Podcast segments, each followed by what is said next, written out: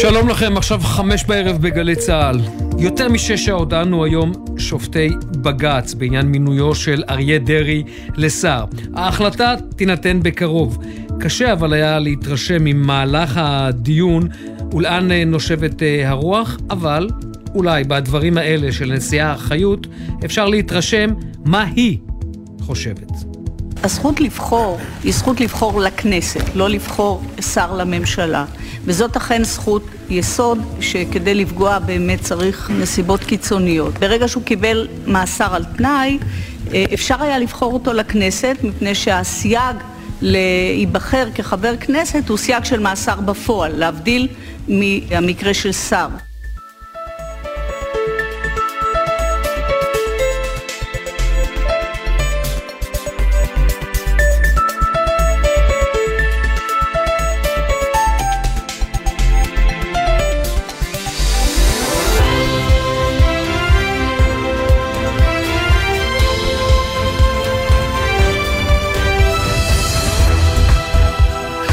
שלום עמית תומר, ערב טוב. ערב טוב, אמיר. אה, טוב, תראי, יש לנו יום, אה, אוף, עמוס, בפוליטיקה, לוחסן אה, משפט, לוחסן משילות, אה, לוחסן אה, גבולות הדמוקרטיה, והייתי נותן לכל העניין הזה את הכותרת של אה, התנגשות לוחות טקטונים. כן. בדמוקרטיה הישראלית, אה, לאן אה, פניה, מי מושך אה, לאן. והיה מאוד מעניין, אני חייב לומר, הדיון היום בבג"ץ. Mm-hmm. אני uh, ככה הקשבתי, uh, הקשבתי קשב uh, רב, עד כמה שניתן כמובן היה, עם הזמן הזה יותר משש שעות, אבל הטיעונים הם טיעונים מאוד מאוד מאוד מאוד מעניינים.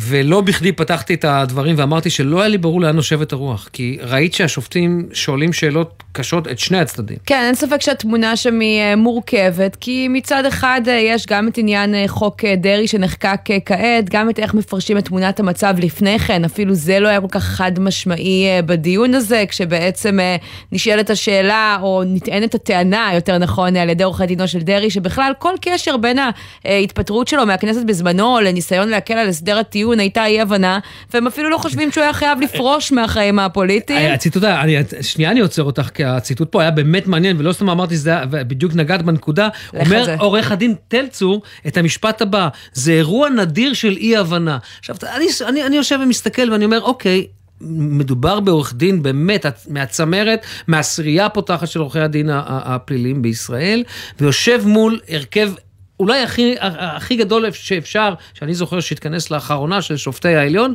והם מסתכלים עליו ואומרים לו... מה? כן, מה? כן, אין ספק שיש פה היתממות, אתה יודע, בסופו של דבר ניסוחים אה, משפטיים מאוד מפולפלים, שמענו בשפע, אה, אבל אה, אתה יודע, כל אחד עושה את העבודה שלו. בוא נגיד בהקשר הזה, קשה לי להאמין שזו הייתה אי-הבנה, צד אחד שלא הבין את הצד השני, אולי אי-הבנה בדיעבד כדי לשרת את הנרטיב. מה שהיה ברור לי דבר אחד, החוק לא ייפסל, זה ברור, חוק לא ייפסל משום שהתיקון לחוק הוא הגיוני. השאלה שנשאלת כאן, האם הוא יוכל רטרואקטיבית על אריה דרעי, כן. וזה כבר נאמר במפורש, אגב, על ידי נתניהו עצמו, אם את זוכרת, שדובר על, על שינויי חוק שיכולים אולי לבטל את uh, סעיף הפרת אמונים, ואז הוא אמר, זה לא יחול עליי אם וכאשר. כלומר, פה אם כן אולי uh, זה יכיל על אריה דרעי, אם אכן החוק, uh, אם אכן החוק uh, לא ייפסל, אגב, אין סיבה שזה לא גם לא יחול על נתניהו. זה, הוא לא ייפסל אגב, אין לי ספק שהוא לא ייפסל. מה שעומד כאן על, ה, על, על הפרק זו הלכת הסבירות, ועכשיו אני, אני, אני מרגיש צורך להסביר למאזינים את הלכת הסבירות. כי אה, אימא שלי, אני תמיד מדבר עליה, בת 81, היא לא יודעת מה זה הלכת הסבירות. אז הלכת הסבירות זה האדם הסביר. זאת אומרת, האם סביר למנות לשר מישהו שהורשע שלוש פעמים? לכל המאזיננו, זו הלכת הסבירות, ועל כן. זה ידון בית המשפט. ועל כאן, זאת אומרת, סביב הנקודה הזו ניטש כל הוויכוח המשפטי. ורק צריך להגיד בהקשר הזה שזה קורה ממש יממה אחרי שבעצם אה, מגיע שר המשפטים הנכנס, יריב לוין, ומבקש לבטל, אם כבר הסברת מה זה, את אותה עילת אה, סבירות, מה שגם אה, מכניס ככה עוד שיקול למשוואה, האם שופטי העליון ייבהלו מכל ההצהרות האלה, או להפך, דווקא ירצו להראות שהם לא מתרגשים מאיומים, ויגידו על אפכם ועל חמתכם, כל עוד עילת הסבירות קיימת, אנחנו משתמשים בה. את אומרת איום, אנחנו מתכוונים כמובן לרפורמה שהציג אתמול, מקרי, לא מקרי, כל כל אחד ישפוט לעצמו, הציג אתמול שר המשפטים יריב לוין. אנחנו מיד נפנה לאביתר, אני רק בהקשר הזה של האיום שמרחף, אני אהבתי את הניסוח, לא קשור אם אני מסכים איתו או לא, אבל הניסוח היה מעניין, שפותח את הדברים שלו עורך הדין אליעד שרגא ואומר, רבותיי, אנחנו כולנו מבינים שיש תותח שמכוון לגבעה הזאת, בגבעה ממול, והוא כמובן מתכוון ל, ל, לעניין הזה. אני אדבר כרגע אך ורק על היצירתיות שבמשפט, לא מעבר, לא למהות ולא לא, לא, לא מה שעומד מאחוריו. בכלל, אני חושב שהסמנטיקה הייתה היום מאוד מאוד מעניינת במהלך כן, הדיון. כן, אז מיד בהמשך התוכנית אנחנו נדבר עם חבר הכנסת אה, משה ארבל, האיש שגם התפרץ בדיון, עורר סערה וקרא לאותו נציג מהתנועה לאיכות השלטון שקרן, אבל קודם כל מצטרף אלינו אביתר ברון, כתבתנו לענייני משפט, שלום. שלום עמית, שלום עמית, רק תיקון קטן, הרבה לא קרא לשרגא שקרן, הוא קרא לו אובססיבי. רק אה. התיקון הזה חשוב. אובססיבי וחוצפן ואמר שהכל שקרים, אם אני לא טועה. כן, כן, כן, כן, אבל, אבל, אבל רק הסמנטיקה הזאת, פשוט אה, רק נדייק אה, שלא אחר כך זה. טוב, באמת להקשיב לכם, זה היה אחד הדיונים החשובים שהיו כאן, באמת קשה להפריז בחשיבות שלו. לא משנה איזו החלטה תתקבל, היא תעורר עדים ותשפיע באמת בצורה שאי אפשר לדמיין אפילו על כל המערכות אה, ובמשך כמעט שש שעות 11 שופטי בג"ץ אה, ישבו באולם ג' בעצם האולם הגדול ביותר שהיה מלא מאפ, אה, באמת עד אפס מקום ולכל אחד מהצדדים היה מספיק זמן לטעון את הטיעונים שלו וגם השופטים דאגו להעיר פה ושם את הערותיהם ונתחיל אולי עם ראשון הדוברים, ענר הלמן, ראש מחלקת הבג"צים בפרקליטות מי שבעצם ייצג את היועצת המשפטית לממשלה בדיון והוא חזר על עמדתה הכתובה מה מה? שמענו אה, קטע מדבריו של אה, ארבל, אם אני לא טועה, תכף אתה תפנה אליהם, תמשיך. כן, אז הוא חזר, ענר הלמן חזר על עמדתה הכתובה של גלי בהרב מיארה שהוגשה אתמול, לפיה המינוי של דרעי לשר חורג באופן קיצוני ממתחם הסבירות, וכמו שאמרתם, השופטים דאגו לאתגר את שני הצדדים, ומי שאתגר את ענר הלמן היה השופט דוד מינץ, ששאל אותו, מה אתה רוצה, שיהיו בחירות שישיות? זה בעצם באמת מתחבר אה, לקו שהציג נתניהו, שאם דרעי לא יהיה בממשלה, לא ניתן יהיה להשיג יציבות בעת הנוכחית. גם נציגו של יושב ראש ש"ס, עורך הדין אה, נבות אה, תל צור, אה, שדיברתם עליו, הוא טען שמיליוני אנשים בחרו בקואליציה הנבחרת ומאות אלפי אנשים בחרו ישירות טיעון בעייתי מאוד. אגב, אנחנו נשוחח עוד מעט עם, עם חבר הכנסת משה ארבל, אנחנו גם נשאל אותו בעניין הזה. בעיניי טיעון מאוד כן. מאוד בעייתי.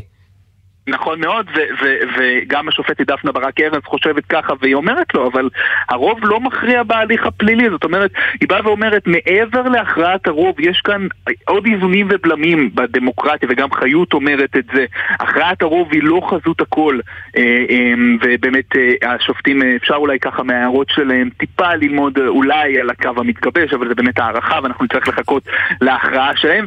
רגע, מה ההערכה שלך? ההערכה שלי. לא, אמרת שיש קו שמתגבש, אנחנו בדיוק טעינו פה בתחילת המשדר. אמ, נשאר את זה לפרשנים, אבל מההערות של השופטים כן אפשר להבין שהם, שהם אה, אה, כמו ש... אני מאוד מסכים עם מה שאמיר אמר, שאולי את החוק לא יפסלו, אבל בעניין הסבירות דווקא אה, כן, אבל אנחנו כמובן נצטרך לחכות אה, להכרעת השופטים אה, אה, לקרוא אותה. אה, וכמו שאתם דיברתם על הרגע הזה, ואני מבקש לקחת אותו עכשיו אה, אה, אה אתכם אליו, אה, קטע חריג מאוד אה, בו חבר הכנסת משה ארבל מש"ס, שהוא עורך דין מוערך מאוד, שטען בעבר בבג"ץ, פשוט מתפרץ, מתפרץ אה, לדברי עורך הדין אליעד שרגא מהתנועה לאיכות השלטון, זה רגע שלא רואים הרבה פעמים בבג"ץ. בואו נאזין לדבר הזה. תכף אני אומר על זה כמה מילים. יש בית המשפט להתנגד לשקרים שנאמרים פה פעם אחר פעם מהאובססיבי הזה. אני עומד כאן ומצטט שקרים נתים. טוב. א', אני חושב שצריך להעיף אותו מפה. אה, כן. אה, יש פה ביטחון שייקח אותו ויעיף אותו. אצלנו מדברים רק ברשות, לא בהתפרצות. כן, זה היה באמת רגע חריג, הוא באמת אה, טוען שם ששרגא משקר, אגרסיבי, אבל כן, באמת יהיה גם מעניין להאזין לו בהמשך המשדר ולראות מה הוא אומר על הרגע הזה. טוב, אני חושב שסיכמנו די בתמציתיות את כן. שש השעות הבאמת דרמטיות mm-hmm. שהתרחשו היום בבית המשפט העליון. לגבי מתי הכרעה, תשמעו, אין תאריך יעד, השופטים יכתבו את פסק הדין, יפרסמו אותו בהקדם האפשרי. השאלה היא אם הם יחליטו לפרסם את ההחלטה אה, במהירות ואז בעצם לפרסם את הנימוקים בנפרד, mm-hmm. כמו שהיה אז אה, בהסכם הגז עם לבנון, אבל על, על פניו אין להם סיבה לעשות את זה, כי זה לא שחייבים לחתום על ההסכם תוך אה, יום. אז, אז כן יש פה איזשהו מרחב תנועה קצת יותר רחב, אבל עדיין אין סיבה שהם ייקחו סתם את הזמן. כן. אולי זה עניין של שבוע, כן. אולי שבועיים, אולי יותר, אולי פחות, אנחנו אבל... אה, נמשיך כן, יותר לעסוק בזה. אנחנו נעדכן. כן, אביתר תודה, ותודה על היום הזה, שמעתי אותך היום, היה מעניין. אה, בהחלט היה מעניין. תודה לכם. תודה. ובינתיים, אמיר, בזמן שהדבר הזה קורה בבית המשפט, ועל רקע הרפורמה שהתבשרנו לה יום קודם, גנץ פונה לנתניהו מעורר קצת דז'ה וו אה, אולי למערכות בחירות קודמות, כשהוא מציע לו בואו נשתף פעולה, נקים צוות שיגבש רפורמה משפטית בהסכמה רחבה. האם מדובר רק במישור הזה או שיש כאן משהו מעבר? מצטרף אלינו שחר גליק, כתב התחום הפוליטי, שלום.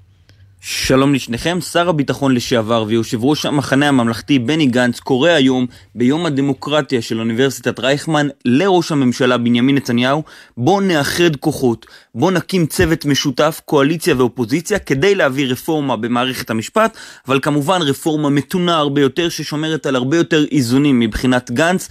אה, במקום הרפורמה שהציג אתמול יריב לוין צריך לומר, בליכוד לא מגיבים להצעה הזו של גנץ. אתמול יריב לוין הציג את הרפורמה שלו, הוא כן אמר שהוא מתכוון להביא אותה לכנסת לדיונים ארוכים של קואליציה ואופוזיציה של אנשי מקצוע. הוא אמר שייתכנו שינויים בעקבות הדיונים האלו, שהוא פתוח לשמוע את הביקורת ואת ההצעות החדשות, אבל להצעה הספציפית הזו של גנץ, שמציע להקים צוות משותף בין הצדדים, הוא לא מגיב. בתוך המפלגה של גנץ יושב גדעון סער, הוא חרט על דגלו הרבה מאוד שינויים, אבל באמת יותר מתונים ויותר מאוזנים. אז בינתיים גנץ קורא לליכוד, ובליכוד שותקים בעניין הזה. תודה שחר, אבל אתה יודע, תמיד אני, אני אה, ברוח האומנותית ששורה עליי בשעה הזאת, אז הייתי אומר שגנץ, זה, אפשר לפרש את זה כשובר שורות, אני, אני לא אומר, אני שואל. אני שואל, זה סימן שאלה בסוף המשפט שלי, לא סימן קריאה.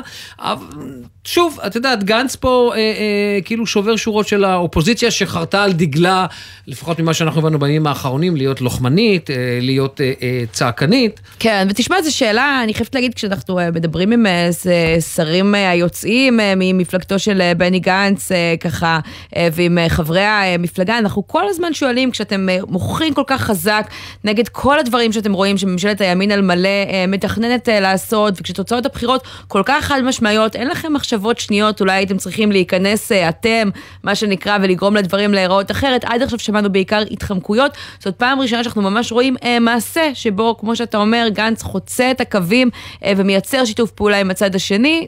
נשאלת השאלה אם זה יסתכם בדבר הנקודתי הזה, כן. אם הוא בכלל יזכה לשיתוף פעולה, כי נתניהו לא ממש צריך אותו, אה, או שתתחיל פה שוב איזו ברית עם גנץ חכם, אני חושבת שכבר, אה, מה שנקרא, הוא איבד את האמון של בוחריו פעם אחת, אה, קיבל הזדמנות שנייה. אני אופתע אם הוא יעשה את זה שוב. מה שמעניין, את יודעת, אני מחייך, כי אני, אני מסתכל על רשימת הנושאים של הממשלה הזאת, איך שהיא נכנסה, וכמות המשברים והרעש התקשורתי שהיא מעוררת, זה מדהים. הרי התוכנית שאנחנו נעסוק בזה, בהמשך עוד מעט נעסוק גם בעניין המקצועות הפארה-רפואיים, כל המרפאות אה, כן. אה, בעיסוק, שחלק מההסכם מה, מה, הקואליציוני, למעשה, עושה איפה ואיפה, לפחות לפי הפרשנות שלי, של יש מי שלמד באוניברסיטה, mm. ויש מי שילמד בסמינר אה, חרדי, ולשניהם יהיה את אותו תואר. כן, ובעצם אה, את אותה אפשרות. זה מייתר את כל המסלול, נקרא לזה המסלול האחר. לא רוצה להגיד חילוני, כי גם במסלול האחר יש אה, אה, חרדים, אבל בואו נלך למשבר אחר שמתרגש עלינו. כן, עוד בעצם פעולה שככה הממשלה היוצאת מנסה לבטל, של הממשלה הקודמת בהחלטה ראשונה, פעם החלטה ראשונה של שר החינוך יואב קיש, שמודיע לפני שעה קלה על ביטול רפורמת הבגרויות, שנכנסה לתוקף רק שנה על ידי שרת החינוך היוצאת יפעת שאשא ביטון, ויובל מילר כתבתנו, את איתנו באולפן. מה זה אומר? מה הולך לקרות עכשיו במערכת החינוך כתוצאה מההחלטה הזאת? שלום, אז נכון, באמת לפני שעה קלה, בהצהרה שערכה לא יותר מעשר דקות אה, בלי אפשרות לשאלות, אה, הצהיר אה, שר החינוך שהרפורמה שהנהיגה והנחילה השרה היוצאת מתבטלת. אה, הוא לא לגמרי פסל אותה, זאת אומרת, הוא כן התבסס אה, על הדברים שהיא התחילה. אה, אבל המנכ"ל החדש, אה, אסף צלאל, יגבש מדיניות חדשה עד מרץ 2023. תלמידי כיתות י' שהתחילו באמת ללמוד לפי הרפורמה אה, של השרה היוצאת, הם ימשיכו ללמוד עד סוף השנה, mm-hmm. ובשנה הבאה, בכיתה י"א, הם ייבחנו בבחינות הבגרות לפי המתכונת הישנה, כלומר חמש בחינות בגרות חיצוניות. כלומר, הרבה פער שהם יצטרכו uh, לצמצם במעבר uh, התפר הזה בין הרפורמות. לגמרי. ויובל וגם... זה זוכה לתגובות uh, לכאן ולכאן, תכף גם uh, נדבר עם uh, כמה לגמרי, אז כבר אה, השרה יוצאת, אה, דוקטור יפעת שאשא ביטון, אה, הגיבה ממשלת באנו להרוס, קיש למד רק לפני שבוע שהוא שר חינוך, והיום כבר הורס. גם הנהגת ההורים הארצית, מהצד השני, דווקא תמכה במהלך. שר החינוך קיבל את בקשתנו לעשות עבודת עומק בנושא רפורמת מקצועות ההומניסטיקה, ולא לקבל החלטה שמחזירה את מערכת החינוך לאחור. יש לציין שהבעיה המרכזית והביקורת החריפה הגדולה ביותר על הרפורמה, הייתה שהיא פשוט אה, הגיע למערכת בלי אה, איזשהו פיילוט. Mm-hmm. כלומר, השרה החליטה, אה, בו, בנוס, כמובן, אה, יחד עם המנכ"לית על רפורמה, אך המורים לא ידעו איך ליישם אותה, אז זאת הביקורת המרכזית. משיחה שכבר הספקנו לנהל עם אה, תלמידים, הם חוששים שלא יצליחו אה, לצמצם את הפערים, אנחנו אה, נצטרך לראות איך, איך עוברים את הדבר הזה. כן, אז אנחנו נמשיך לעסוק גם בזה בהמשך המשטר, וגם נמשיך לעקוב באמצעותך אם יהיו התפתחויות. יובל מילר, תודה רבה. תודה רבה. דובר צה"ל חדש, שלום דורון קדוש, כתב ענייני צבא. שלום אמיר, שלום עמית, ערב טוב. דובר צה"ל חדש, ולמעשה אנחנו מדברים, אנחנו היום החמישה בחודש, עוד 12 יום טקס חילופי הרמטכ"לים, והרמטכ"ל הרצי הלוי כבר מתחיל, בפוליטיקה קוראים לזה לאייש את הכוורת. ממש ככה, וגם לרמטכ"ל הנכנס כמובן יש כוורת משלו, וזה המינוי הראשון שמודיעים עליו באופן אה, פומבי ורשמי. המינוי כמובן חשוב מאוד של אה, דובר צה"ל הבא. דובר צה"ל הבא הוא תת-אלוף דניאל הגרי. היום משמש כראש מספן ים של חיל הים. אה, במהלך כל אה, שירותו הצבאי הוא צמח אה, בחיל הים, התחיל את דרכו בשייטת 13, היה גם מפקד שייטת 13 לפני כמה שנים. בנוסף היה ראש מחלקת המבצעים של חיל הים, וכאמור בתפקיד הנוכחי ראש מספן הים, אבל בנוסף לתפקידים האלה שהוא עשה בחיל הים, הוא גם היה ראש הלשכה של הרמטכ"ל בני גנץ, והעוזר של הרמטכ"ל גדי איזנקוט, זאת אומרת מכיר את חיל הים מצוין כמובן וצמח שם, אבל לצד זה גם מכיר היטב ופגש את הקומה המטכ"לית מקרוב, עמד, עבד צמוד מאוד לשני רמטכ"לים, כעת יעבוד צמוד גם לרמטכ"ל הבא, האלוף אה, הרצי הלוי. המינוי הזה של אה, אה, תת-אלוף דניאל הגרי לדובר צה"ל התקבל על ידי כמובן הרמטכ"ל המיועד, אבל זה נעשה גם בתיאום עם הרמטכ"ל המכהן כוכבי וגם כמובן עם שר הביטחון גלנט, והוא מי שיחליף את דובר צה"ל המכהן, תת-אלוף רן כוכב. תודה, דורון. בעיניי, אגב, בחירה, בחירה מצוינת, אני מכיר את הגרי אה, די טוב מעבודתי. Mm-hmm. אה, בחירה טובה, נכונה, איש נעים הליכות, אה, איש, למרות שהוא היה קומנדו ימי, איש, חש, איש חושב. איש שמודע, מכיר היטב את, גם את, ה, גם את המטכ"ל ובעיקר דובר צריך, צריך, צריך להכיר את הצבא את הצבא כולו, ואין ספק שבמהלך הקריירה או במהלך התפקידים שלו הוא בהחלט אה, נחשף לכל הדברים האחרים אה, בצבא. אני חושב שמינוי מעניין ונכון מאוד. בעיניי, בעיניי, אני לא מעביר ביקורת, קטונתי, אבל, אבל באמת, אה, שיהיה לו, ב, שיהיה לו בהצלחתו, הצלחתנו. כן, בהחלט. בהצלחה, גרי. עדכוני תנועה? עדכוני תנועה. תתחילי. חסות. אה. בחסות כל מוביל, היבואנית הרשמית של יונדאי, מיצובישי, מרצדס וג'נסיס. המציעה מגוון מסלולי קנייה מותאמים אישית, לפרטים כוכבית 3862.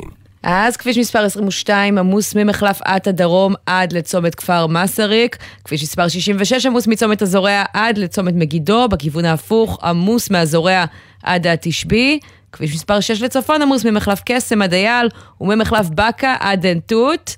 ויש עוד. אני אמשיך פה, כן, איילון דרום עמוס ממחלף רוקח עד חולון, כביש גאה לדרום, עמוס ממחלף מורשה עד ראשון לציון. אני קורא לאט, כי כשאני שומע את דיווחי התנועה בר... באוטו, אני, אה, קשה לי לעקוב, אז הנה, אז עכשיו לאט אני קורא. אבל זה מייאש, אמיר, כשזה כן, ארוך. בטח בפקקים של חמישי. כביש ירושלים תל אביב עמוס ממחלף שורש עד לטרון. אלה דיווחי התנועה.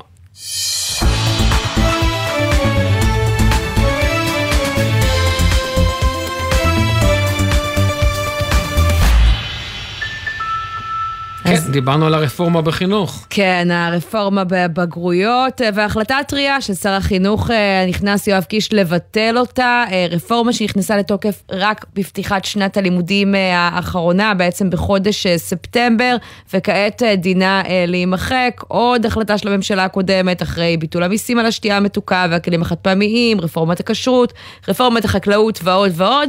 מה שמעלה את השאלה, אמיר, האם מדובר בצעד שבאמת פוער בקיש מבחינת התוכן? כי צריך להגיד, הרפורמה הזאת עוררה ביקורת גם בזמן אמת של חלקים ממערכת החינוך, או בניסיון להראות בעיקר מי שולט עכשיו אה, בעניינים. אני לא יודע, אני הייתי לוק... אני אומר את האמת, אה, אני הייתי לוקח חודש ללמוד את הדברים, יצא לי לשוחח עם כמה שרים חדשים, כל שאלה קשה ששאלתי אותם אמרו, אנחנו חייבים להגיד בכנות, אנחנו עדיין לומדים את הנושא. כן, נלמד את החומר, אה, נמנה מנכ"ל, ניתן להיכנס לעניינים. אולי הוא ידע כבר כמה חודשים שהוא הולך להיות שר חינוך. אתה חושב? ידע, הוא, לא יודע, אולי הוא יודע כמה מנדטים מקבל הליכוד. אה. אני רק, אה, הוא טייס, הוא מוכשר, אני לא יודע. שלום לדוקטור אה, יוסי לונדין, רכז המחלקה להיסטוריה ולתורת ישראל, מורה וחבר בפורום מורי המחר. יוסי, אתה איתנו? יוסי, אתה איתנו? אני שומע אתכם, ערב טוב. נעלמת לנו לרגע, שלום. אז... לדעתך, קודם כל, אתה לא חושב, בוא רק רגע, אם אתה בעד או נגד, לא משנה, חינוכית, לבטל את זה באמצע השנה, כמעט הפעולה הראשונה שאתה עושה, זה לא קצת אה, נמהר מדי, והייתי אומר, אה, לא טוב למערכת? טוב, אני חושב קודם כל שזה יום גדול למערכת החינוך בישראל. אה, השר אה, ממש עצר את העגלה רגע על סף תהום. סליחה. מערכת החינוך, בעיקר בכיתות י', שהתחילה הרפורמה, למעשה מספטמבר נמצאת באיזה סוג של כאוס. אה, כי הרפורמה הזו, שכמו שאתם מבינים אני לא בדיוק מתומכיה, אה, הוכנסה בצורה, נגיד בעדינות, אה, לא הכי שקולה ולא הכי מסודרת, ומי שנמצא באמת בשדה החינוך, לא מי שנמצא מלמעלה, מבין איזה זעקות היו מהשטח. אבל הביקורת שאתה מעלה עכשיו, שהרפורמה נכנסה במקור בצורה לא שקולה ולא מסודרת, זה בדיוק מה שגם השר הנכנס קיש עושה כרגע. בעצם לוחץ על כפתור ואומר, מעכשיו נמחק את זה ונעשה משהו אחר, נגבש מדיניות חדשה עוד כמה חודשים, ובינתיים, מה? השר קיש הציל היום את אה, כיתות י', את כל המחזור של כיתות י' בשנת הלימודים הנוכחית. שבעצם אה, היו באיזושהי מציאות שאף אחד לא יודע בדיוק למה. למה? אבל כתבתנו יובל מילר אמרה שתלמידי כיתות י' ימשיכו השנה ללמוד אה, על פי הרפורמה, ורק אחר כך הם יצטרכו בי"א לגשת לבגרויות, כלומר, אה, יהיו שינויים מפליגים מבחינת החומר שהם יצטרכו איכשהו להדביק בשנה אחת. זה נשמע לי כמו ברדק. זו בדיוק הבעיה, שהם היו אמורים ללמוד על פי הרפורמה. אני לא חבל נעלה את המאזינים בכל הפרטים. אה, מה שקרה כרגע עם הרפורמה, שפה אפשר למנות בהמשך את כל מגרעותיה, אה, זה בעצם שתלמידים התחילו ללמוד השנה בצורה חלקית, עם משימות לא ברורות, עם צורת אכיפה לא ברורה, שלאף אחד בטח ובטח לא יהיה ברור מה קורה שנה הבאה. מה שהשר קיש עשה היום, זה היה דבר נהדר. הוא בעצם אמר לתלמידים, אתם חוזרים ללמוד כפי שלמדו בשנים האחרונות, מתווה הקורונה כרגע לא משנה את פרטים, או כל מיני דברים אחרים. החזיר את המערכת לתלם, משך את ה... מה לא היה בסדר? דוקטור לונדין, תסביר לי מה לא היה, מה לא היה בסדר. האם אה, בחינת בגרות בתנ"ך ובהיסטוריה זו חזות הכל, וזה כן או לא, זה בינארי? תראה, את הבעיות ברפורמה הזו אפשר לחלק לשני חלקים. אחד זה עצם המהות, והשני זה נושא של ההתנהלות. לגבי המהות, א', יש מחלוקת גדולה מאוד, שהיא גדולה גם מערכת החינוך הישראלית, גם מערכת החינוך בכל העולם, סביב השאלה של הידע ומיומנויות ועניין השינון במאה ה-21, אני לא חושב שזה כל כך ברור מאליו שאין ערך לשינון ולחשיבה ולידע. דבר שני, צריך, צריכים להבין, מה שהרפורמה הזו עשתה, בסופו של דבר, היא הורידה 50% מתוכנית הלימודים. זאת אומרת, ילד בכיתה י' יותר לא היה חייב ללמוד על הרצל, יותר לא יכול ללמוד על רגע, רגע, הוא היה לא חייב ללמוד אבל לא לבגרות. תלמידים המשיכו ללמוד תנ"ך והיסטוריה ואת יתר המקצועות לאיזשהו פרויקט גמר, שפשוט לא נעשה במתכונת של בחינה חיצונית, זה שווה פחות? אז בואו נמקד. א', בהחלט הייתה אי דיוק בדברים שנאמרו בחלק מההודעות הפוליטיות, שזה הוצא מתוכנית הלימודים, זה לא הוצא מתוכנית הלימודים. אבל תוכנית הלימודים לא נשאר ממנה הרבה. מה שנעשה בשלב הראשון, הורידו קרוב, עוד פעם, בשלבים שונים, קרוב למחצים תוכנית הלימודים, את כל העבודות למיניהם, היצירתיות, כי אנחנו קוראים לזה כל מיני פרויקטי הפלסטלינה למיניהם, הרעיון של לעשות אה, עיתון היסטורי ועבודה של ארבעה תלמידים על ארבעה נושאים וכל מיני דברים שהם נשמעים אה, כמו שהם נשמעים, הם היו אמורים להיות על חלק מהחומר. זאת אומרת, לנו פה בעיה גם של הורדה מאוד משמעותית של החומר, גם אה, צורת אה, למידה מאוד מאוד בעייתית, ובעיקר צורה... אתה לא חושבת שדווקא הפרויקטים האלה, אני לא יודעת, אני בכיתה ב' בניתי עם סבתא שלי תיבת נוח בפרויקט בלימודים, והיינו צריכים ללמוד את הסיפור. סיפור ולהביא דברים שקרו בסיפור לתוך המציאות, ועד עכשיו יש לי את התמונה הזאת בראש. את רוב הדברים שלמדתי לבגרות, אני לא זוכרת. אין לזה ערך? טוב, אבל א', אני שמח שדברים זוכים מכיתה ב', ואני חושב שזוכים... תראה מה זה, עברו לא מעט שנים. מעולה, אז כל הכבוד למורה ולסבתא. אמ, א', בחינות הבגרות שאת עשית, ואני עשיתי, ואתם עשיתם, זה לא בחינות הבגרות של השנים האחרונות. כמעט בכל המקצועות היה תהליך אבולוציוני, מדוד, מסודר, שבו באמת הכניסו, נגמרו השאלות האלה שתן ארבעה סיבות, שלושה גורמים וחמישה חלקים. זה סיפור שמאחורינו.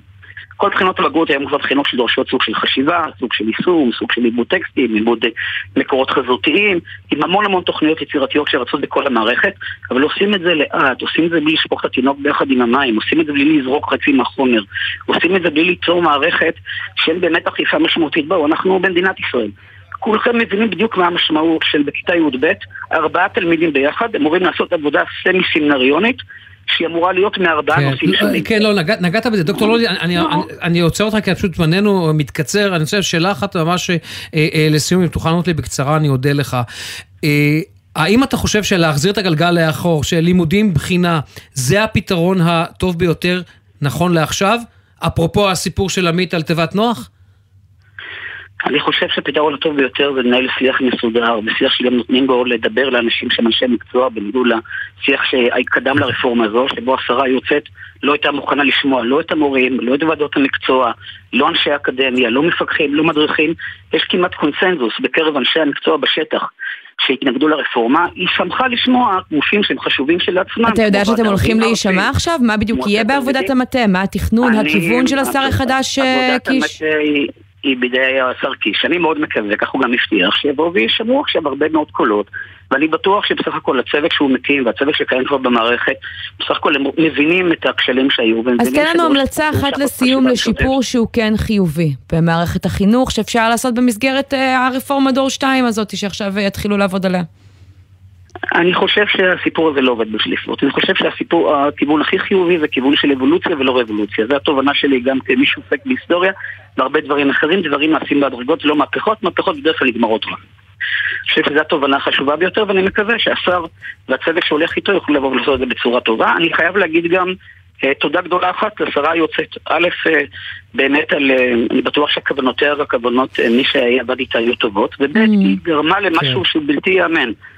אה, בחודשים האחרונים יש התאגדות של אלפי מורים מזהויות פוליטיות שונות לחלוטין, יש בינינו אנשי ימין מובהקים, אנשי שמאל מובהקים, והיא סייעה לעשות הבלתי ייאמן. אה, אתה ציני, לרגע לרגע חשבתי שאתה...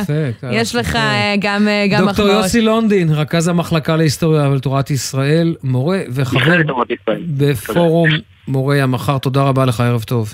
תודה, הכל טוב.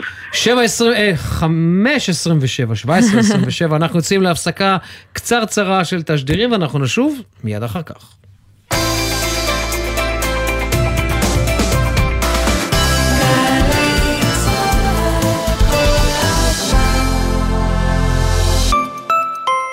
שלום, כאן איתי הרמן. זה שאני יודע את כל שמות נשיאי ארצות הברית, למשל, עזר לי לקבל לא מעט משרות. לרעיונות העבודה שלכם, זה בוודאי יועיל פחות. אבל מה שתלמדו באתר קמפוס IL יכול להעניק לכם יתרון בכל ראיון.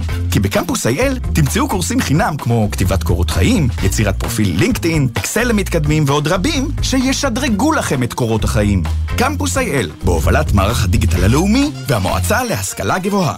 הורים לתלמידות ותלמידים מחוננים ומצטיינים בכיתות ח' וט', ילדיכם חולמים לחקור ולגלות את העתיד? עכשיו, יש להם הזדמנות להשתלב בעולם המרתק של האקדמיה, ללמוד ולחקור עם מיטב החוקרים והמדענים בתוכניות למחוננים ומצטיינים של משרד החינוך ומרכז מדעני העתיד של קרן מימונידיס. ההרשמה מסתיימת ב-15 בינואר. חפשו ברשת, מרכז מדעני העתיד. עמיתי מועדון חבר, דגמי מיצובישי 2023 מבית קולמוביל, בהטבות ייחודיות השמורות רק לכם. עד 17 בינואר. לפרטים כוכבית 5839 או באתר מועדון חבר. זה הכל בשבילך, חבר. העולם מתקדם מהר, גם אנחנו באוניברסיטת רייכמן. אתם מוזמנים לשמוע על תוכניות הלימוד הבינתחומיות שנועדו להכין אתכם לאתגרי המחר. יום פתוח לתואר ראשון, שישי, 13 בינואר, 9 בבוקר, באוניברסיטת רייכמן, האוניברסיטה הפרטית היחידה בישראל. אמללה, אמללה, אמללה, אמללה, אמללה, גורמים חיצוניים שרוצים לשים יד על הפיקדון האישי שלכם, יעשו הכל כדי שהמילה עמלה תישמע יפה.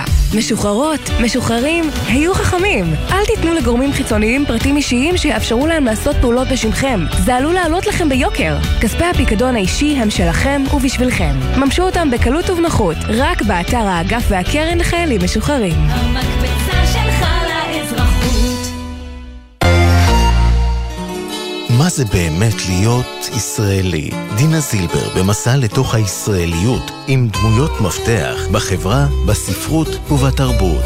והשבוע, רבקה רביץ. כששני אנשים מכירים אחד את השני, גם אם אחד הוא הכי חילוני שיש והשני הוא הכי חרדי, הם רואים שבן אדם זה בן אדם, והשנאה היא רק כשמסתכלים על האחר כקבוצה, כמישהו שהוא רחוק, כלא מוכר. מילים ומשפטים עם דינה זילבר. הערב בשמונה, גלי צה"ל. עכשיו בגלי צה"ל, אמיר בר שלום ועמית תומר עם יומן סיכום השבוע. השעה חמש ושלושים חזרנו אתם על יומן סיכום השבוע ואנחנו שבים לעסוק בבג"ץ דרעי שש שעות. דנו שופטי בית המשפט העליון בעתירות נגד אה, מינוי יושב ראש ש"ס לש... לשר וכעת הם יצטרכו להכריע אה, בנושא ואנחנו רוצים אה, לדבר עד אז עם מגיש חוק דרעי שגם משתתף היום בדיון או יותר נכון לומר התפרץ היום בדיון חבר הכנסת משה ארבל סגן שר הפנים והבריאות ערב טוב. שלום, ערב טוב לכם ולמאזינים. אז יש קלון או אין קלון בהרשעה של דרעי? אה, בוודאי שאין, מה זאת אומרת? אז אם אין, אם אין, למה לא הלכתם ליושב ראש ועדת הבחירות? הייתם סוגרים את זה אז, וממשיכים קדימה. אז, אז אני אסביר אה, גם למי שלא משפטן מבינינו ובקרב המאזינים. לטעמי, אה, בשונה מעמדת היועצת המשפטית לממשלה, החוק מאוד מאוד ברור, החוק עוד לפני התיקון שתיקנתי והצעת החוק שלי, כן, נגיד שאתה בעצם הגשת את אה, אותו חוק דרעי. נכון, אני אה, אה, סבור שהחקיקה שאני הבאתי היא חקיקה מבהירה, שמבהירה באופן ברור את המצב החוקי הקיים, שעל מאסר בפועל, יכול, רק על מאסר בפועל החוק חל, ועל מאסר על תנאי לא, ולכן מבחינה משפטית, מכיוון שהיה כאן רק מאסר על תנאי, אני סבור שאין בכלל סמכות ליושב ראש ועדת הבחירות לדון בסוגיית הקלון. ואם אין סמכות, אז ממילא לא הולכים. רגע, אבל בוא, אז אם נשים את החוק שהעברת בעצם אה, בצד ונדבר על המצב הנתון אה, קודם, אריה דרעי עצמו פרש רגע לפני בעצם השגת הסדר הטיעון, עורך דינו טוען היום בדיון שהתלות בין הדברים הייתה סוג של אי-הבנה, אז אני מנסה להבין אם ככה, מה הוביל את דרעי לפרוש במקור בכלל מהכנסת? מה זאת אומרת? הגיע גם נציג היועץ המשפטי לממשלה, וגם אה, אה, אה, סנגורו של שר דרעי. ובהסכמה מוחלטת בדיון היום בבית המשפט. אמרו באופן חד וברור שמעולם לא הייתה כוונה לאף אחד מהצדדים בזמן אמת לפרישה לצמיתות מהחיים הפוליטיים. וכן, חלק מהשיקול, למרות שזה לא היה חלק מהסדר הטיעון, חלק מהשיקולים אה, בנושאים הללו, אה, אה, בין סניגוריה לתביעה, גם אותו אה, עזיבה של אה, הכנסת באותו זמן. כן, אבל, אבל, רק רגע. אבל אתה לא מאמין שהצד השני לא חשב שזה לא יהיה לצמיתות, שהוא חשב שהוא יצא עכשיו ועוד שנה הוא יוכל לחזור ממש לאותו המקום, בפועל גם לתיק בכיר יותר. מה גם, רק סגן השר, סגן השר, עוד נקודה אחת, אני אתן לך לענות. מצטט אחד השופטים את הפרוטוקול ואומר, דרעי בעצמו אומר בהסכם, או במהלך הדיון, אני, החלט, אני אמשיך להשפיע והחלטתי לעשות את זה, אבל לא בפוליטיקה. כלומר, הוא נתן לשופטים להבין בצורה חד משמעית שהפרישה היא, היא פרישה לצמיתות. או לפחות ככה הם הבינו אני, את זה. אה, אני, אה, אה, גם אם אני אלך לשיטתכם באותה טענה, הרי שפעולה שכזו של חזרה על אווירה ציבורית, לכאורה, היא הפרה של הסדר הטיעון. היה על הפרקליטות לפי דבריכם לגשת לבית המשפט ולהגיד רגע הפרתם את הסדר הטיעון, נפתח את התיק מחדש. הם לא עושים את זה מסיבה מאוד פשוטה. כי גם להם היה ברור, ואמרו את זה ביושרתם, יש לציין. בהגינותה אמרה היועצת המשפטית לממשלה על ידי נציגיה, אמ, ראש מחלקת הבג"צים היום בדיון, שמעולם לא היה שום הסדר שדורש אה, פרישה לצמיתות מהחיים הפוליטיים. בואו לא נשכח שהממשלה בעצם חברי אופוזיציה, יכלה לכהן אה, עדיין, היא יכלה לכהן במשך ארבע שנים. זה שהיא נפלה טרם זמנה אה, והוקדמו הבחירות, אה, זה אירוע שאני שמח ומברך עליו כמובן, אבל זה לא אירוע שהיה ניתן לצפות בזמן אמת. יכול מאוד להיות שבמשך ארבע שנים הוא היה מוצא את עצמו באמת מחוץ לעשייה הפוליטית בכנסת, וכן, עדיין מנהיג סיעה, מנהיג תנועה, ובואו לא נשכח דבר נוסף. כשהגענו לבחירות ו-400 אלף איש באופן ישיר יצאו מהבית ושמו את הפתק ש"ס, הם ידעו הכל. הם ידעו על כן, אה, סיר הטיעון. הם ידעו חבר הכנסת ארבל, אתה, אתה משפטן ובאמת אה, משפטן, אה, משפטן מפולפל מאוד ומצוי היטב בפרטים, אבל אתה יודע בדיוק כמוני, שאתה יודע, לכן יש חוק. אחרת בוא, אתה יודע מה, בוא נגיד דבר כזה, בוא ניקח גם מחבלים וניתן לציבור לשפוט אותם. בוא שישפטו אותי, ואחד השופטים אמר את זה, לדעתי השופטת ברק אה, ארז אמרה את, את הדברים. בוא, בוא נחוקק חוק שלא משלמים מס הכנסה, או נלך לציבור ולא נשלם מס הכנסה. אי אפשר, הטיעון הזה הוא טיעון מאוד מאוד בעייתי. אה, אני חושב שהדימויים האלה, ובכלל טענות של מדרון חלקלק, הם אה, בריחה מצורך לתת מענה אמיתי לשאלה בפרק הזמן הנוכחי. כרגע מונחת לפני בית המשפט שאלה ספציפית בנושא מאוד מאוד ספציפי. בנושא הזה, לטעמי, גם בלי תיקון החקיקה שאני עשיתי, החוק, מצב החוקי היה מאוד ברור. כשכתוב בחוק שבע שנים מתום ריצוי עונשו, עונש אפשר לרצות רק במאסר בפועל. אי אפשר לרצות אה, מאסר על תנאי. ולכן, מסיבה, מהסיבה הזו בלבד, בלי שום תיקון חקיקה, ברור מאוד שבמאסר על תנאי אין סמכות ליושב ראש ועדת הבחירות. אני יודע... אז לפי מה שאתה אומר, לממשלה נשמע בטוח אחרת. בעצמך, אתה נכחת היום בבית המשפט העליון בדיון, על בסיס מה שראית שם, אתה מעריך שהשופטים יגיעו למסקנה שאין מקום לפסול את מינויו של אה, דרעי לשר? אז אני אח- אחלק את התשובה לשניים.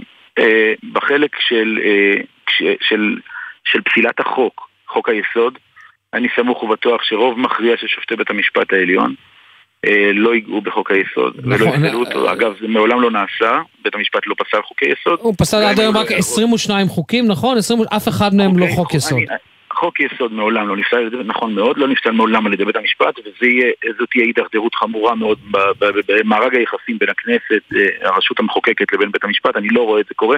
בטח זה לא המקרה שמצדיק אה, מעורבות. כלומר, אתה מתמקד בהלכת הסבירות. האם סביר למנות אדם שהורשע שלוש פעמים? נכון, ובסוגיית הסבירות, אה, בהינתן כל הטענות שעלו היום בדיון בבית המשפט, אני חושב שיש משקל רב מאוד להליך דמוקרטי שהיה ממש בסמיכות אה, להצבעה והחלטת הכנסת למנותו כשר, אה, ולכן אני אה, מאמין ומקווה שבית המשפט העליון אבל- יכבד את הדמוקרטיה. חבר הכנסת ארבל, אתה יודע, אתה- אתה באמת, אתה, אה, אה, הפעילות הפרלמנט- הפרלמנטרית שלך היא מאוד אה, מרשימה, במיוחד בזכויות אסירים ובזכויות אה, אה, אה, מיעוטים, ובהקפדה יתרה, ומי שמכיר אותך, ויצא לי קצת לעקוב אחריך, אחרי אה, אה, יישום כבוד האדם וחירותו. אבל עדיין, תשים לב מה שאתה אומר כאן. אתה אומר, אני מציע ציר עוקף מערכת המשפט. בעצם זה, לא, בעצם זה ממש לא. שאני מביא שניים נקודה, ש- אה, לא- אני לא יודע כמה, כמה, אה, שניים נקודה אה, אה, שלושה לא, מיליון איש בחרו. הציבור הצביע ברגליים ובגלל זה אני- העמדה של אני- השופטים לא, חייבת. להתיישר. אז- אז- אז, אז זו פרשנות שטחית למה שאמרתי, תסלחו לי, אני, אני, אני אחדד. בבקשה. יש בהחלט אה, מקום בדמוקרטיה ומשקל גדול ומשמעותי, גם כשדנים את עילת הסבירות לרצון העם. זה משהו שצריך לקחת אותו בחשבון, אבל לא הוא בלבד, לא עליו לבד יקום ויפול דבר. בנוסף אה, לרצון העם, ושיש לו משקל משמעותי בדמוקרטיה, יש גם טיעונים משפטיים נוספים אגב, שגם, אה, אה, לא רק עבדכם הנאמן, אלא גם הפרופסור דניאל פרידמן בכתב אה, סבר כמוני, שבהחלט מדובר כאן בתיקון חקיקה, התיקון שעשיתי שהוא תיקון מבהיר, והמצב החוקי הקיים גם ערב חוק היסוד שתיקנתי, היה מאוד מאוד ברור כן, שהוא אבל- לא חל על, על, מאסר, על מאסר על תנאי. אבל הוא מוחל עכשיו- רטרואקטיבית, וגם על זה לא. העירו השופטים, הוא מוחל רטרואקטיבית. ממש לא, גם, אז, אז אני אחדד, גם ללא תיקון החקיקה, המצב החוקי הקיים אז, לפני תיקון החוק, הוא מאוד ברור שהוא לא חל על מאסר על תנאי, ככה לטעמי. עכשיו, לא רק לטעמי, גם לטעמם של מלומדים רבים, ביניהם הפרופסור דניאל פרידמן. עכשיו, שימו לב, היועצת המשפטית לממשלה אה, היא בעצם המפרש המוסמך של החוק, אבל אה, כוחה יפה ביחס לממשלה. כן. אנחנו פעלנו כחברי כנסת עוד טרם הקמת הממשלה, ולכן לגיטימי שתהיה לנו פרשנות אחרת, פרשנות שנסמכת על... סגן השר, אתה קצת לספק- מקוטע, אולי תשפר את ה- את כן, הקו, אתה נעלם ונאמר לנו. אה, עכשיו- בינתיים שבעצם, אה, אתה יודע, אתה נשמע רגוע מתוצאות הדיון, אבל כן עוררת בו היום אה, סערה, טענת שהתובע מהתנועה לאיכות השלטון משקר, אבל מה הוא אמר בסוף? שאריה דרעי כבר קיבל הזדמנות לחזור למוטב, ולא עמד גם בהזדמנויות לא, האלה? הוא- זה לא עובדות? זה לא ההסתבכות הראשונה של השר דרעי בפלילים הרי. עורך, עורך הדין שרגא, שבאופן אובססיבי אה, מתפרנס במשך שנים רבות מרדיפתו של אריה דרעי ופעולותיו. עזוב את עורך הדין שרגא, תענה לגופו אה, של עניין. ציטט, אני עונה, אני עונה, הוא ציטט היום אותי בבית המשפט, מפרוטוקול בדיון בוועדה, בוועדת חוקה של הכנסת, אבל ציטוט סלקטיבי, הוא ציטט חלק מדבריי, כאשר הציטוט הסלקטיבי הזה בעצם מציג את דבריי באור, באור אחר, והדבר הזה הוא בעצם לשקר את בית המשפט. זה עורך דין שהוא officer of the court, שהוא אה, צריך לייצג את האמת המוחלטת בפני בית המשפט, בפרט שהוא יושב ראש תנועה לאיכות במרכאות השלטון, לא יכול לעמוד ולשקר את בית המשפט. הדבר הזה הוא בלתי מתקבל על הדעת.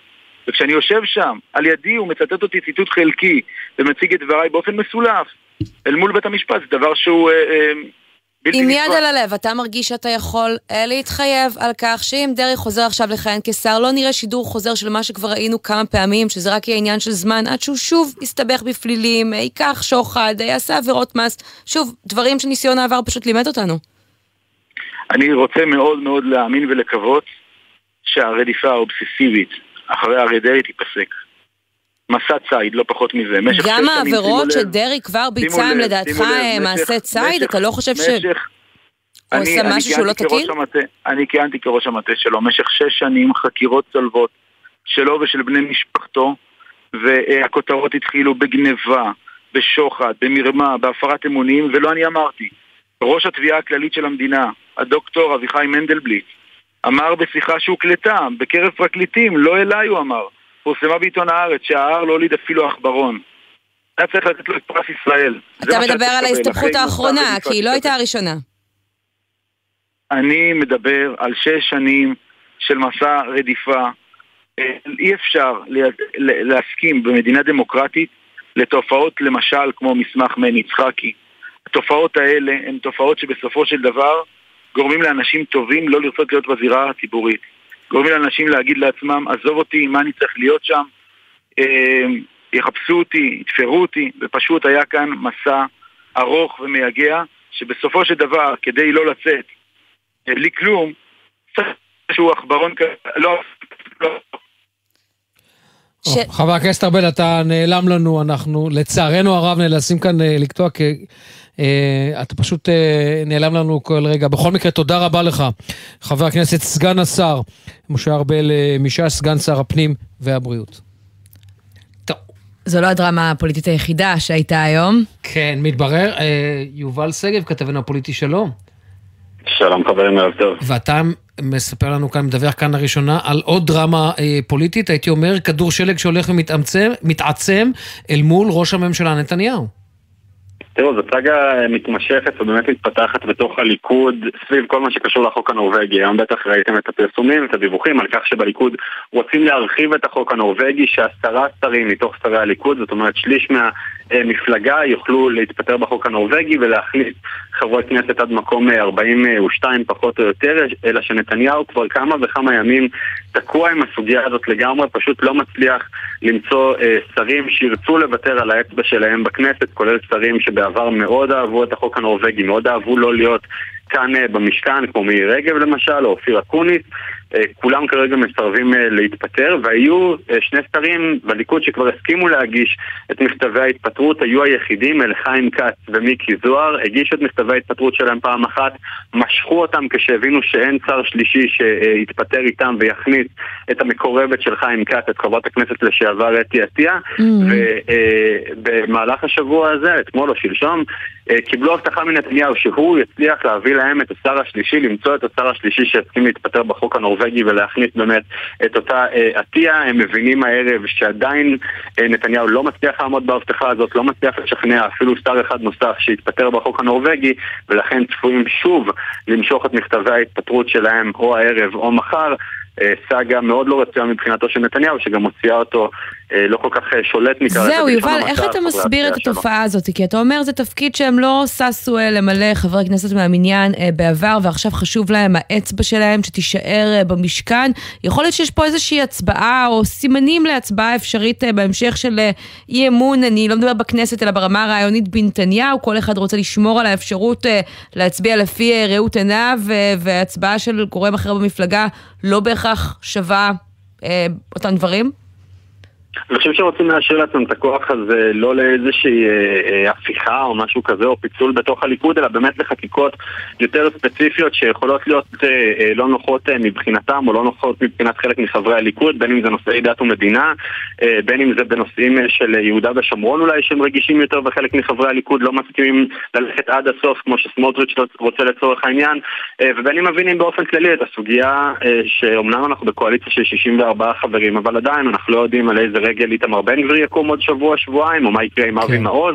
רוצים לשמור לעצמם את הכוח הזה, וזה כוח משמעותי בממשלה שעשויה להיות אה, אה, בחלק מההצבעות, בחלק מתקופות הפעילות שלה, וכרגע שוב, נתניהו שבדרך כלל היה כן. רגיל להוריד פקודה בליכוד ולקבל אה, אמן נקרא לזה. מתחיל אה, אה, להתרגל למציאות. שבה הוא מתקשה, ולא בפעם הראשונה בשבועות האחרונים. יובל שגב, כתבנו הפוליטי, תודה, ואיתנו ממש בעניין הזה, חבר הכנסת אה, משה סעדה ממפלגת הליכוד, שלום. היי, ערב טוב. תכף נדבר גם על הרפורמה במערכת המשפט, אבל קודם תגובה שלך לפרסום הזה של יובל אה, שגב, אה, כתבנו. מה קרה? דיברתם על אה, להתפטר לפי החוק הנורבגי, במפלגה ביקשו להרחיב אותו, ועכשיו לא מוצאים אפילו שלוש אצבעות שיסכימו לצאת מהכנסת? קודם כל, קודם כל, בניגוד לדיווח, ממה שאני, שאני נמצא ומכיר ויודע, מפלגה מגובשת, מאוחדת, כולם אחרי ראש הממשלה אתה לא באמת עונה. לא, לא, לא, לא, אתה, אתה, אתה, נגמר הקמפיין. אני- לא מאמין, אני מאמין ליובל שלנו. אני אומר לך, תקשיב, אתה יכול להגיד למה שאתה מאמין, אני מאמין לעובדות שאני רואה. מה שאני, מה שאני לא רואה, אני לא יודע. אתה מתרשם, אתה לא רואה. אני משפטן, אני לא מדבר על תחושות. אני אומר לך, בפועל, מה לא, שקורה אתה אתה פוליטיקאי, אתה לא משפטן. רגע, בוא נדבר על עובדות. יובל אומר כבר כמה ימים שהוגשו אה, מכתבים אומר- אה, של פיטורים, ועכשיו חיים כץ ומיקי זוהר משכו אותם. אז לגבי הנורבגי, קודם כל סוכם שיהיה דיון מסודר בסיעה, בעזרת השם ביום שני. כמה נורבגי, מה נכון, גם מה נכון ציבורית, יש פה גם עניין ציבורי. יש פה שני עניינים על הקו, שצריך לאזן. מצד אחד הצורך באנשים בוועדות. יש ועדות חשובות, שבוועדות נעשית העבודה הפרלמנטרית החשובה, חוץ וביטחון, כספים, חוקה, חוק ומשפט שאמורה להעביר את הרפורמות, אה, אה, הוועדה לביטחון פנים. ומשטרת ישראל, אתה לא צריך לשכנע אותי שהחוק הנורבגי הוא אה. דבר בזבזני, אבל עד עכשיו דפקתם פה. תני לי לסיים בבקשה. לכן יש חשיבות בחוק הנורבגי. מצד שני, יש לנו חייבים לתת דין וחשבון לציבור, יש לזה עלויות. יש פה שאלה של מחיר, שגם היא חשובה. ולכן, כמו כל גוף מסודר, ובניגוד למפלגות אחרות גם דמוקרטי, יש דיון, ונקבע דיון בסיעה לשבוע הבא. נשמע את הדעות לכאן ולכאן, כל אחד יביע את עמדתו בצורה דמוקרטית וראויה, ובסופו של דבר תתקבל החלטה על פי עמדת הרוב. כלומר, יש קולות בליכוד שקוראים. אה, לא לעשות את החוק הנורבגי רחב יותר בגלל בזבזנות? כן? שאלה- זה מה שמעסיק אתכם? יש, יש, יש קולות בליכוד, שהשאלה, כולם מסכימים שהחוק הנורבגי הוא נחוץ מאוד. השאלה, מה, מה המידה הנכונה, ובזה יש דיון לגיטימי, ראוי, ובדיון הזה יישמעו כל הדעות, ובסופו של יום, אנחנו לא באים החלטות מוכנות, כמו בסיעות אחרות שיש החלטה של איש אחד וכולם פה אחד. אצלנו בסיעה יש אנשים שונים עם דעות שונות, זו סיעה דמוקרטית, וגם נבחרים דמוקרטית. זה לא שגרתי בפרלמנט לא, שלנו. בחלוקת התיקים בליכוד כאלה. רק לפני אה, שבוע נשמעה ביקורת על כך שמביאים את זה לסיעה בדקה ה-90 אחרי שכבר כל התיקים האחרים חולקו. אז זה לא בדיוק רוח הדברים. במפלגה. זה מה שיפה, שיש גם יכולת להשמיע ביקורת, וזה חלק מהדמוקרטיה. יש מפלגות שגם אין למי להשמיע את הביקורת, ובליכוד יש יכולת להשמיע ביקורת, וגם השמיעו ביקורת, וזה סופר לגיטימי וסופר ראוי. כן, בואו ככה- נראה. ככה הדמ- ככה מתנהלת מפלגה דמוקרטית. חבר הכנסת עטה, בוא, אנחנו פשוט רוצים להגיע איתך כמובן, ל- להיותך משפטן וכמובן לרפורמה המוצעת במערכת המשפט. אתה עד לא מזמן היית בצד השני, אתה לא חושב שיש כאן, הייתי קורא לזה, הפרה של האיזון המאוד מאוד עדין בין הרשות המחוקקת לרשות המבצעת? סליחה, לרשות אני השופטת למבצעת?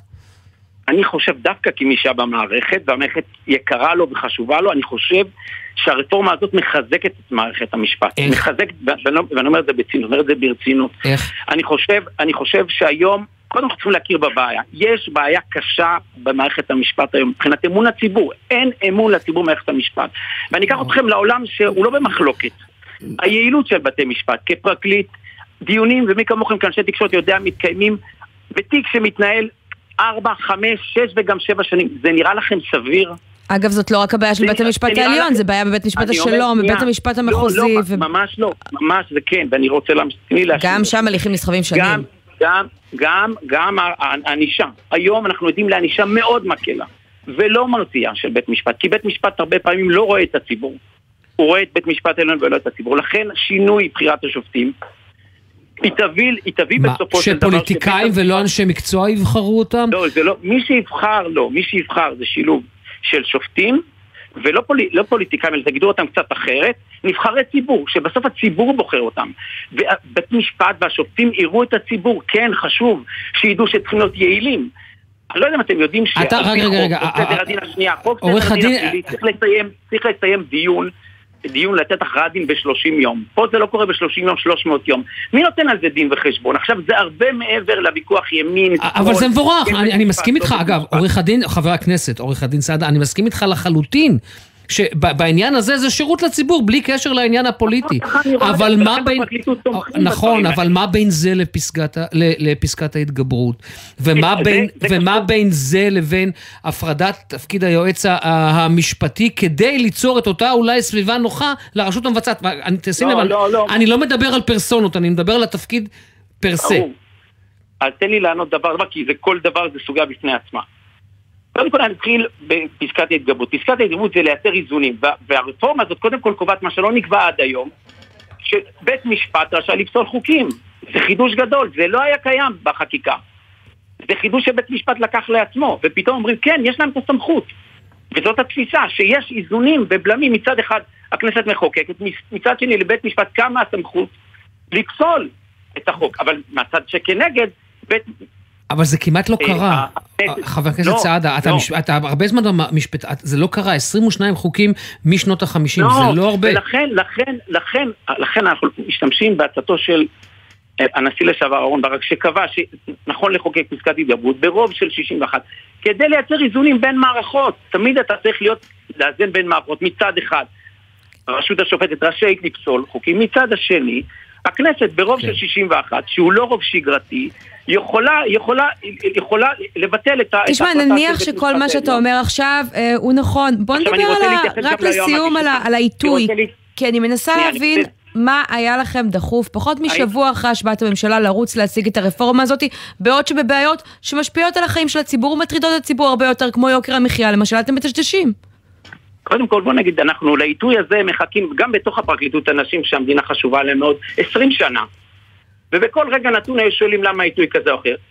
20 שנה חיכינו. גם על הורדת המחירים מה- דיברתם הרבה בתקופת שנייה, הבחירות. שנייה, לא, לא 20 שנה.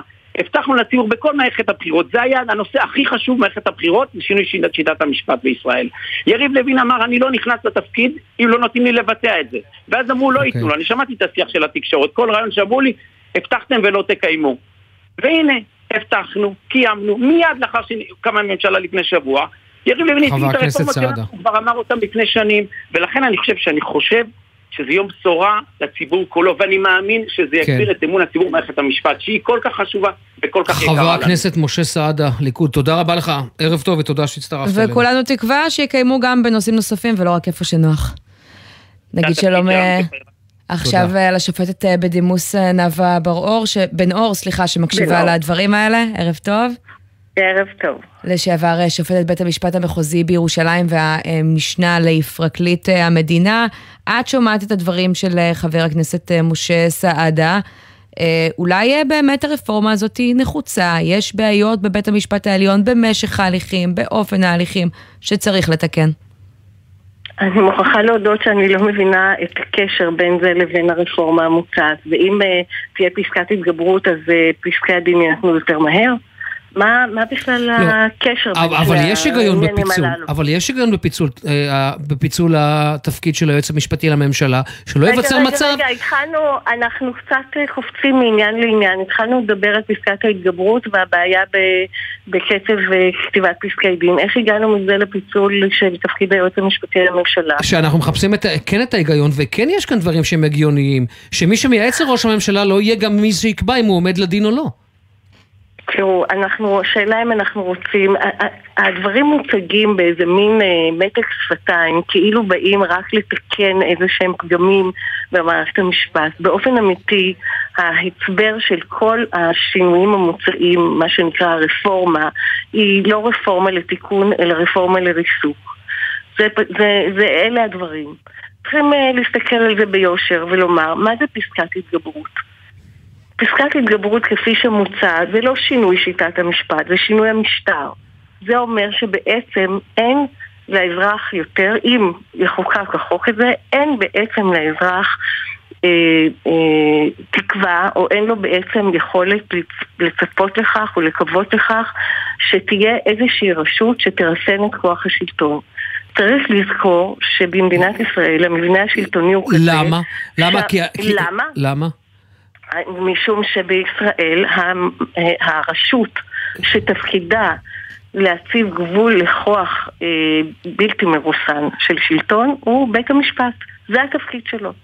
הוא, יכ... הוא זה שאמון על ההבנה של גבולות הכוח במדינה דמוקרטית, מהן זכויות יסוד של אבל האזרח. הטענה שמתווכחים איתה היא שלמעשה אין כאן הרי חוקה, ובסופו של דבר כל הסמכות הזו של בית זאת המשפט הטענה. נובעת, רק רגע, היא נובעת מפרשנות של חוק יסוד של בית המשפט. כלומר, יש בסיס לטענה הזאת של המחוקק כרגע. שוב, אני, יכול מאוד להיות שצריך לדון בזה אחרת, ולא להגיע ב, ב, ב, בחק, בתוכנית שהיא סדורה, אבל היגיון כן יש כאן. של ההסדרה. אני רוצה להבהיר, אה, תראו, אני רוצה להבהיר, אה, נכון שאין לנו חוקה, זה רק הופך את הדברים ליותר מסוכנים, כי אין לנו הליכים סדורים, לא לחקיקת חוקה ולא לתיקוני אה, חוקה, ולעומת זאת גם אין לנו אה, אה, הפרדת רשויות חזקה כמו שיש במדינות אחרות, משום שאצלנו בעצם הממשלה שולטת בכנסת בגלל אה, שיטת המשטר שלנו, כך שהפרדת רשויות של ממש בין הרשות המבצעת המחוקקת אין.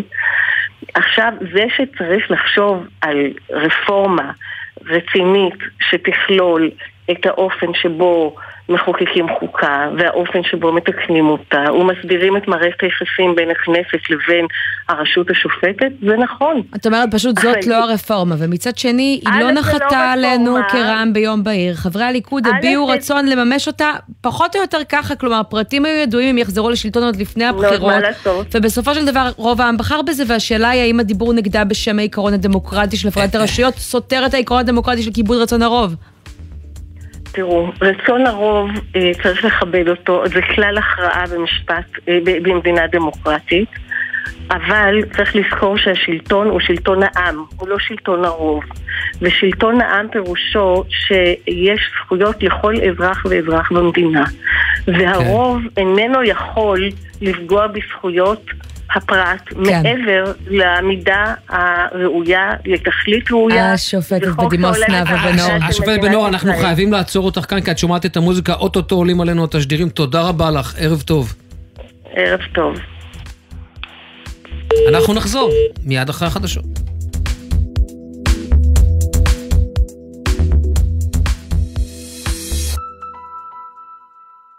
בחסות הפניקס סמארט, המעניקה עד 45% הנחה בביטוח המקיף. כוכבית 5432, או חפשו הפניקס סמארט בגוגל. כפוף לתקנון המבצע, הפניקס חברה לביטוח בע"מ. בחסות אוטודיפו, המציעה מצברים לרכב עד השעה תשע בערב בסניפי הרשת, כולל התקנה חינם. כי אין סיבה לשרוף את שישי במוסך. אוטודיפו. מה נשמע, נשמע, סוף השבוע,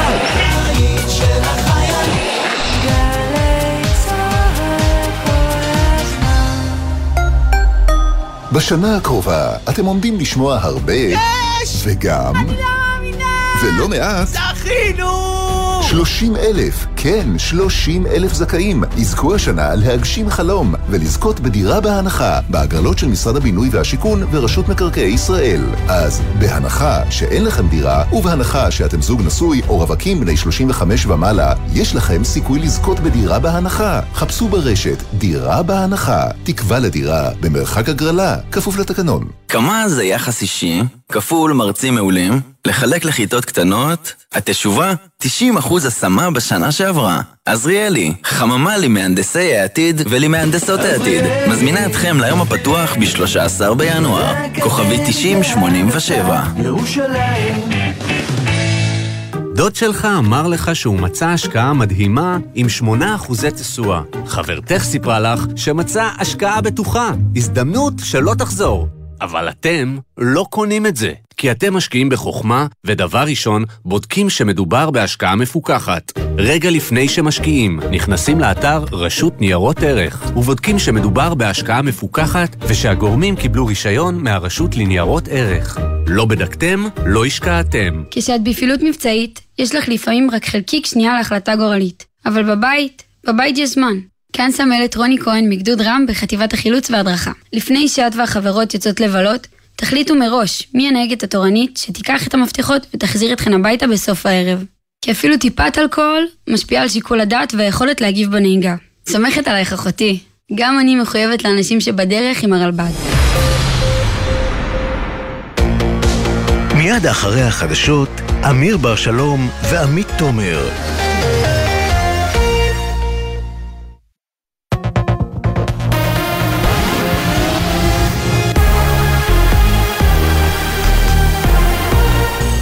גלי צה"ל השעה 6, ערב טוב באולפן אלעזר בן לולו עם מה שקורה עכשיו. ביטול רפורמת הבגרויות. שר החינוך יואב קיש הודיע, נפעל לחיזוק הזהות היהודית, נטמיע תיקון במקצועות ההומניים. אנחנו מאמינים, ואני מאמין, בחשיבות של חיזוק ובניית הזהות היהודית.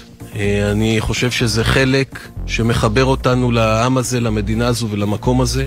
מערכת החינוך לא יכולה להישאר דור אחורה, זה ברור. ההחלטה היא אה, פשוטה. אמרנו, אנחנו אה, משנים את מה שהיה. בתגובה תקפה שרת החינוך היוצאת, הדוקטור יפעת שאשא ביטון, קיש למד רק לפני שבוע שהוא שר חינוך, והיום כבר הורס, מנתץ ומחריב. מנגד, בהנהגת ההורים הארצית הביעו תמיכה בהחלטתו של קיש. כתבתנו לענייני חינוך יובל מילר מוסיפה כי תלמידי כיתות י' ייבחנו בשנה הבאה במתכונת הישנה, כלומר היבחנות חיצונית בחמישה מקצועות. בשבועות הקרובים יפעל מנכ"ל משרד החינוך לגבש מתווה חדש. המהפכה המשפטית, חבר הכנסת משה ארבל, סגן שר הפנים והבריאות, אומר לאמיר בר שלום ועמית תומר, שופטי בג"ץ לא ייגעו בחוקי היסוד. אני סמוך ובטוח שרוב מכריע של שופטי בית המשפט העליון לא ייגעו בחוק היסוד. זה מעולם לא נעשה. זאת תהיה הידרדרות חמורה מאוד במארג היחסים בין הכנסת, אה, הרשות המחוקקת לבין בית המשפט. בטח זה לא המקרה שמצדיק אה, מעורבות. אה, יש משקל רב מאוד להליך דמוקרטי שהיה ממש בסמיכות להצבעה והחלטת הכנסת למנותו כשר. גם חבר הכנסת משה סעדה התייחס בגלי צה"ל למהפכה ברשות השופטת וטען, יש חוסר אמון של הציבור במערכת. הרפורמה הזאת מחזקת את מערכת המשפט. יש בעיה קשה במערכת המשפט היום מבחינת אמון הציבור. היעילות של בתי משפט כפרקליט, דיונים, ומי כמוכם כאנשי תקשורת יודע, מתקיימים בתיק שמתנהל ארבע, חמש, שש וגם שבע שנים. זה נראה לכם סביר? גם, גם הענישה. היום אנחנו עדים לענישה מאוד מקלה. דובר צה"ל הבא הוא תת-אלוף דניאל הגרי מחיל הים, כך החליט הרמטכ"ל המיועד האלוף הרצי הלוי. מדווח כתבנו הצבאי דורון קדוש. המינוי הראשון עליו מודיע הרמטכ"ל המיועד האלוף הרצי הלוי הוא מינוי דובר צה"ל הבא. מי שימונה לתפקיד הוא תת-אלוף דניאל הגרי שמשמש היום ראש מספן הים בחיל הים.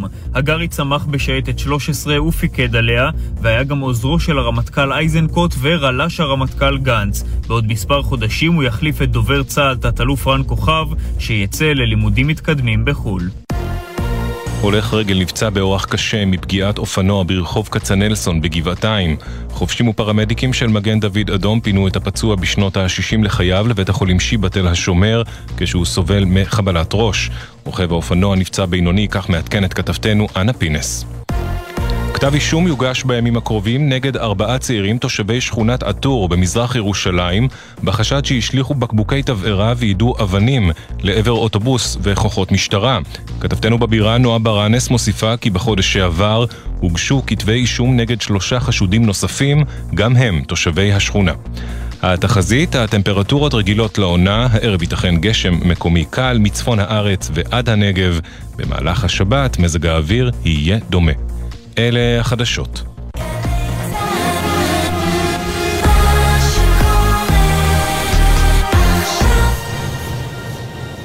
בחסות כל מוביל, היבואנית הרשמית של יונדאי, מיצובישי, מרצדס וג'נסיס, המציעה מגוון מסלולי קנייה מותאמים אישית, לפרטים כוכבית 3862.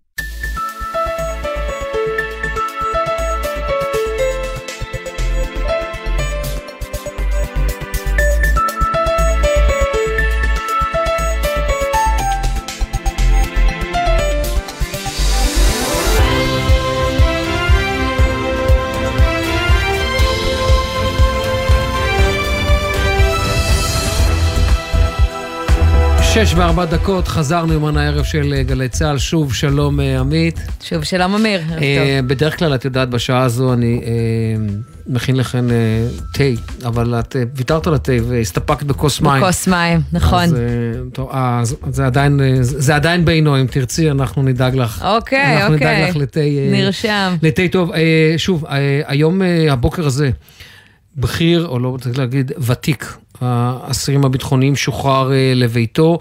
לא- המשפחה שלו לא הגיעה לקבל אותו, הוא פשוט עלה על אוטובוס, אחרי 40 שנה, עזב את כלא שטה ונסע לביתו. נגיד, גם לא ממש ניתנה לו הזכות, השר לביטחון פנים אה, החליט אה, לבקש שיסיעו אותו מבית הכלא כדי שהוא לא יצא משם בתמונת ניצחון, מורידים אותו באיזה צומת, הכל קורה שם רחוק, והנה עדיין אנחנו מתבשרים שהוא מגיע הביתה לביתו בערה, ושם המשפחה עושה לו איזו חגיגה שנקטעת אה, על ידי אה, משטרת אה, ישראל, דגלי פלסטין אה, נתלים שם, כלומר, יש כאן כל היום איזושהי מתיחות סביב השחרור הזה, וגם אולי ניסיון מהצד השני לחגוג למרות הכל. כן, ועכשיו אנחנו בעניין הזה רוצים לשוחח עם אבי ברומברג. אבי הוא האחיין של אברהם ברומברג, שנר- זיכרונו לברכה, שנרצח על ידי כרים יונס ובן, ובן דודו, הוא קרוי גם על שמו. שלום אבי, ערב טוב. ערב טוב. אתה אה, אחיינו של אברהם ברומברג, אה, זיכרונו לברכה, אה, גם נקראת על שמו. לא זכית להכיר אותו, אמנם, אבל איך התחושות היום כשאתה רואה את האיש שרצח את דוד שלך יוצא משערי בית הכלא? התחושות הן מאוד קשות, זה לא תמונות נעימות, אבל אנחנו שמים רגע את השקול האישי שלנו ומתמקדים במטרה, וזה שלילת האזרחות של הרוצחים. אה, ניהלנו מאבק ארוך מאוד במשך אה, כ-20 שנה להשאיר אותם אחרי סורג ובריח, ולמעשה קרים הוא הרמטכ"ל של האסירים הביטחוניים, אה, ולא בכדי הוא זכה לשם הזה, כי בעצם הוא האסיר הביטחוני שהכי הרבה זמן נמצא בכלא הישראלי. כן, 40 שנה, אתה לא חושב שבמהלך התקופה הזאת אולי בכל זאת שינה את דרכיו, או שלדעתך הוא כעת, כשהוא חופשי, כל- זה לא יהיה הקורבן האחרון? ראשית, אתה צריך להגיד תודה רבה למדינת ישראל, כי הוא קיבל בהתחלה עונש מוות, שבהמשך הומתק לו בבית דין אזרחי למאסר עולם. נכון, ומאז לא נגזרו, 2012. לא נגזרו מאז עונשי מוות בבתי דין, נכון, צבאיים. אז קודם כל הוא צריך להגיד תודה למדינת ישראל, ועכשיו מדינת ישראל צריכה לבוא ולתקן. כי לא ייתכן שרוצח ערבי ישראלי שמחזיק בתעודת זהות כחולה ביד אחת, יחזיק בנשק בידו השנייה, ויפגע בביטחון המדינה, ירצח חייל צה"ל על רקע לאומני. הוא בוגד המדינה, ובוגדים לא צריכים לחיות איתנו בחברה הישראלית. אני בהקשר הזה רק. אני חייב לעצור אותך לשאלה שלך. הדבר. הראשון שהוא אמר היום כשהוא הגיע לביתו בוואדי ערה, הייתי חוזר על אותו דבר בשם העם הפלסטיני, לא מצטער על דבר. אה, אני חושב שהדברים האלה שלו אה, רק אול- אולי אה, ייתנו... זה מה שאני שואלת, האם זה מעלה לא, לא, חשש שאברהם לא יהיה הקורבן האחרון? לא, לא, זה, מה ה- שכן, רק רגע, רק אני אענה לשאלה הזאת, זה כן ייתן, אה, אה, ייתן יותר לגיטימציה לשלול את האזרחות שלו, וכאן בדיוק השאלה נשאלת, אתם פניתם, נכון, ל- אה, לשר הפנים החדש אריה דרעי, וכבר נעניתם בהקשר הזה, האם הולכים לשלול לו את האזרחות? תראו, ההליך של השלילת אזרחות התחילו, התחלנו את ה... לפני, סליחה, אני אתחיל רגע מההתחלה. ההליך של השלילת אזרחות אה, החלה למעשה לפני חודשים רבים, עוד אה, לפני הבחירות, בהחלט אריה דרעי הוא שותף אמת, וגם ראש הממשלה צריך להגיד את זה, ביבי נתניהו הוא שותף לזה. יש ממשלת ימין עכשיו, וזה מבחן השעה עבורה. זה המבחן הראשון של ממשלת הימין באמת, אם היא תצלח אותו. אבל אין ספק שהשחרור שלו לציר של ואדי ערה, הוא ילבה את הטרור בלב ליבה של מדינת ישראל. צריך להבין, זה הרמטכ"ל של האסירים הביטחוניים, לא סתם עזה דרשו אותו, לא סתם נסראללה דרש אותו בשחרורים קודמים שהיו פה ובמשא ומתנים שונים, והשחרור שלו הוא באמת אתגר רציני מאוד למערכת הביטחון שלנו ולשב"כ. אה, אבל זה אתגר שאנחנו יכולים לצלוח אותו. אני היום אמנם היו uh, תמונות uh, שמחה קלות, אבל אפשר לשים לב לניואנסים של מדינת ישראל, והיא אומרת את זה פה היום uh, באמירה מאוד ברורה. Uh, פעם ראשונה בעצם שגם uh, שרי הממשלה וגם משטרת ישראל מדברים באותה שפה. ובעצם היום uh, הרוצח השפל משתחרר לפנות בוקר, הוא לא משתחרר כגיבור וצהלות בכלא, אלא הוא משתחרר כעכבר והוא נוסע באוטובוס לכפר. וזה צריך להבין, זה מסר שמדינת ישראל קודם כל העבירה היום. הוא יוצא כמו עכבר, הוא לא יוצא כמו מלך. ובסוף אה, אה, כל ערבי ישראלי עם תעודת זהות אה, כחולה צריך להבין שמחבלים הם לא אזרחים. ואנחנו כרגע, עם כל הכאב שלנו, אנחנו מתמקדים בשלילת האזרחות. אה, בדיוק, אבל גירוש לעזה או לרשות בהקשר. הזה, בהקשר הזה, מה אתם שומעים? מה שמעתם מהשר דרעי ומראש הממשלה? תראה, אנחנו שמענו, העדכון שלנו הוא כמו העדכון שאתם מכירים. אני מעריך, אה, לא, אנחנו מהו? על לוחות זמנים. כן, מהו העדכון? מהו העדכון? לשתף את המאזינים. יש אה, פנייה ליועצת המשפטית לממשלה כדי לקדם את השלילת אזרחות, אבל צריך לייצר פה חוק, חוק חדש, שבעצם החוק הזה הוא מתבסס על זה שכספים מהרשות הפלסטינאית מימנו אותו לאורך כל השנים, ואנחנו הצלחנו להוכיח את זה, ש- כ-12,000 שקל בחודש שהועברו אליו מדי חודש, מה שזה אומר בעצם שהוא אה, חייל ב- בשביל הרשות הפלסטינאית. ומכאן בעצם החוק החדש הוא גם יוכל אה, לשלול את האזרחות ואנחנו גם תקווה שאפשר יהיה לגרש אותו בהמשך לעזה או לרשות. אבל אתה אומר חוק חדש, ואני טועה אם דיברו איתכם משהו על אה, לוחות זמנים. אנחנו יודעים שגם עוד אה, כשבועיים אה, גם מאהר, השותף של אה, קרים לפשע, בעצם אמור אה, להשתחרר גם כן. אה, מה, ת- תוך כמה זמן הנושא הזה יוסדר, לכאן או לכאן? אני תמיד מסתכל על מאבקים, יש לנו זמן, צריך אורך רוח פה. אה, חיכינו 40 שנה, קודם כל לסגור את 40 שנה שהם ישבו בכלא. ולצערי הרב הנשיא פרס קצב את עונשם אה, ב-2012 ובגלל זה השחרור הוא בימים הקרובים אה, של, מאי- של קרים ושל מאיר. אבל צריך להבין שאנחנו, עוד פעם, אנחנו ממוקדים, יש פה הרבה אנשי צללים במדינת ישראל שכרגע עובדים, לא- לאו דווקא בתחום הפוליטי, אלא עובדים כדי לקדם את נושא החקיקה הזה, ואין לי ספק שאנחנו נצלח בזה כבר בשבועות הקרובים, ואנחנו כמובן נוכל לנהל את השיחה הזאת אה, עוד מספר שבועות, ויהיה בידינו כבר את ה... את, ה, את החוק ואת ההחלטה, ואני סמוך ובטוח על מדינת ישראל שהיא תבצע את השלילת אזרחות פה. ואין חשש אה, ממה שיקרה בינתיים, עד שהנושא הזה יוסדר? אם יוסדר? אנחנו לא, אין לנו מה לחשוש. אנחנו חזקים, אנחנו עם חזק, אנחנו מדינה חזקה. אף אחד פה לא יכול אה, להרים תיגר עלינו. אנחנו פה וזו עובדה קיימת. ובסוף אה, את הבוגדים האלה, את מי שמלכלכים ומזהמים את מדינת ישראל, אותם אנחנו נקיע מהחברה הישראלית. אותם בדיוק אנחנו נדאג לגרש מפה. לא, מה שמעניין אבל במה שאתה אומר, אבי, זה שאתם עשיתם את העבודה המשפטית, והחוק התבסס על כך שלמעשה הם יוגדרו חיילים, ועל ידי זה שהם יוגדרו חיילים בצבא אויב, יהיה אפשר לשלול להם את האזרחות, כי אתה לא יכול להיות, להילחם במדינה שאתה אזרח בה. שזה למעשה אני- הטיעון המשפטי. אני, הטיעון המשפטי זה חלק קטן ממנו, אנחנו כמובן לא נחשוף את כל הקלפים אה, מעל... אה, לא, רק תאשר את אה, מה שאני ב- אמרתי. שזה הכיוון. אני לגמרי לא מאשר ולא מכחיש, אני יכול להגיד לך שעוד שלושה ארבעה שבועות אנחנו נהיה במקום אחר. אוקיי.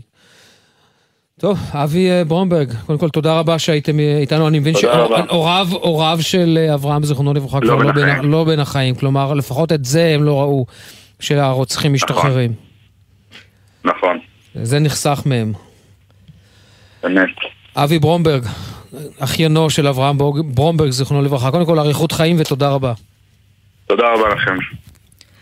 ואם דיברנו, אמיר, על הפעילות של הממשלה מול אה, מחבלים, אה, ככה אסירים, אה, גם בצד השני של המשוואה מתפרסם השבוע דוח, דוח של מבקר המדינה לגבי נושא השבויים והנעדרים והטיפול בהם, דוח עתיר בביקורת שמעלה ליקויים מאוד משמעותיים בכל הנוגע לפעילות של המתאם, על הפעילות של השבויים ונעדרים ועל הסמכויות שלו. בין היתר אנחנו רואים פער אדיר בין שעות העבודה שהוא דיווח, אה, אותו אדם שמשתכר לא מעט לפירוט של מה שהוא עשה בפועל, רק מחצית מהפעולות שהוא היה אמור לעשות מדווחות, וזה מעלה את השאלה אם מדובר בעניין בירוקרטי. או שהוא פשוט לא עושה מספיק בנושא הכל כך אה, נפיץ הזה, ובואו נפנה אותה לאלוף במילואים, משה טל. שלום. אלוף משנה, שלום, ערב טוב. אלוף משנה. ערב אתה טוב. היית אה, עד, אה, לשעב, עד אה, לפני שנה חבר בצוות התיאום לענייני שבויים אה, ונעדרים מטעם אה, צה"ל. אה, עבדת עם הממונה אה, ירון בלום, שככה אה, עזב ממש אה, לאחרונה אה, מקרוב. מה אתה אומר? אני אומר שהבעיה הכי גדולה שמופיעה שם בדוח, אה, עוד לפני העניינים הבירוקרטיים, זה היעדר מדיניות שבה המתאם עובד בה. אבל זה מה שאני שואלת, אה, האם זו בירוקרטיה, או שהאם בסופו של דבר כשיש איקס שעות מדווחות ו... לא, לא, אני חייב לומר, אני חייב לעצור כאן. אני, אני, אני, אני, בעניינים האלה, אה, קודם כל שלום, ערב טוב לך, אלוף משנה במילואים משה טל. ערב טוב. אה, אני חושב שבעניין הזה, להיטפ- להיטפל לעניין הזה של שעות, לא שעות, כן מדווחות, כי אף אחד לא יודע כמה באמת, אה, כמה באמת הוא עובד, ומה קורה אם הוא לא מדווח ומקבל, זה בדיוק כמו המשרד שלי ושלך כעיתונאי. אז לכן אני שואלת אז אותו... לכן להיטפל, להיטפל לגופו של אדם, אני, אני חושב שפה בעניין הזה אה, אה, המ- המבקר, אה, המבקר טעה, ומכאן אלוף משנתל, אני, אני, אני בהחלט מסכים איתך שהמבקר מאיר כאן, מש, מאיר כאן נקודה שהיא באמת נקודה בעייתית, וזה לא גופו של אדם אלא גופו של עניין. אמת. העניין הזה של עבודה בהיעד- גם בהיעדר מדיניות של קבינט, של ממשלה, של ראש ממשלה מצד אחד, ומצד שני היעדר של תוכנית עבודה עם יעדים מדידים, עם אה, איזושהי אה, אה, אבני דרך, זה בעיה בסדר גודל מאוד, אה, מאוד רחב וגדול.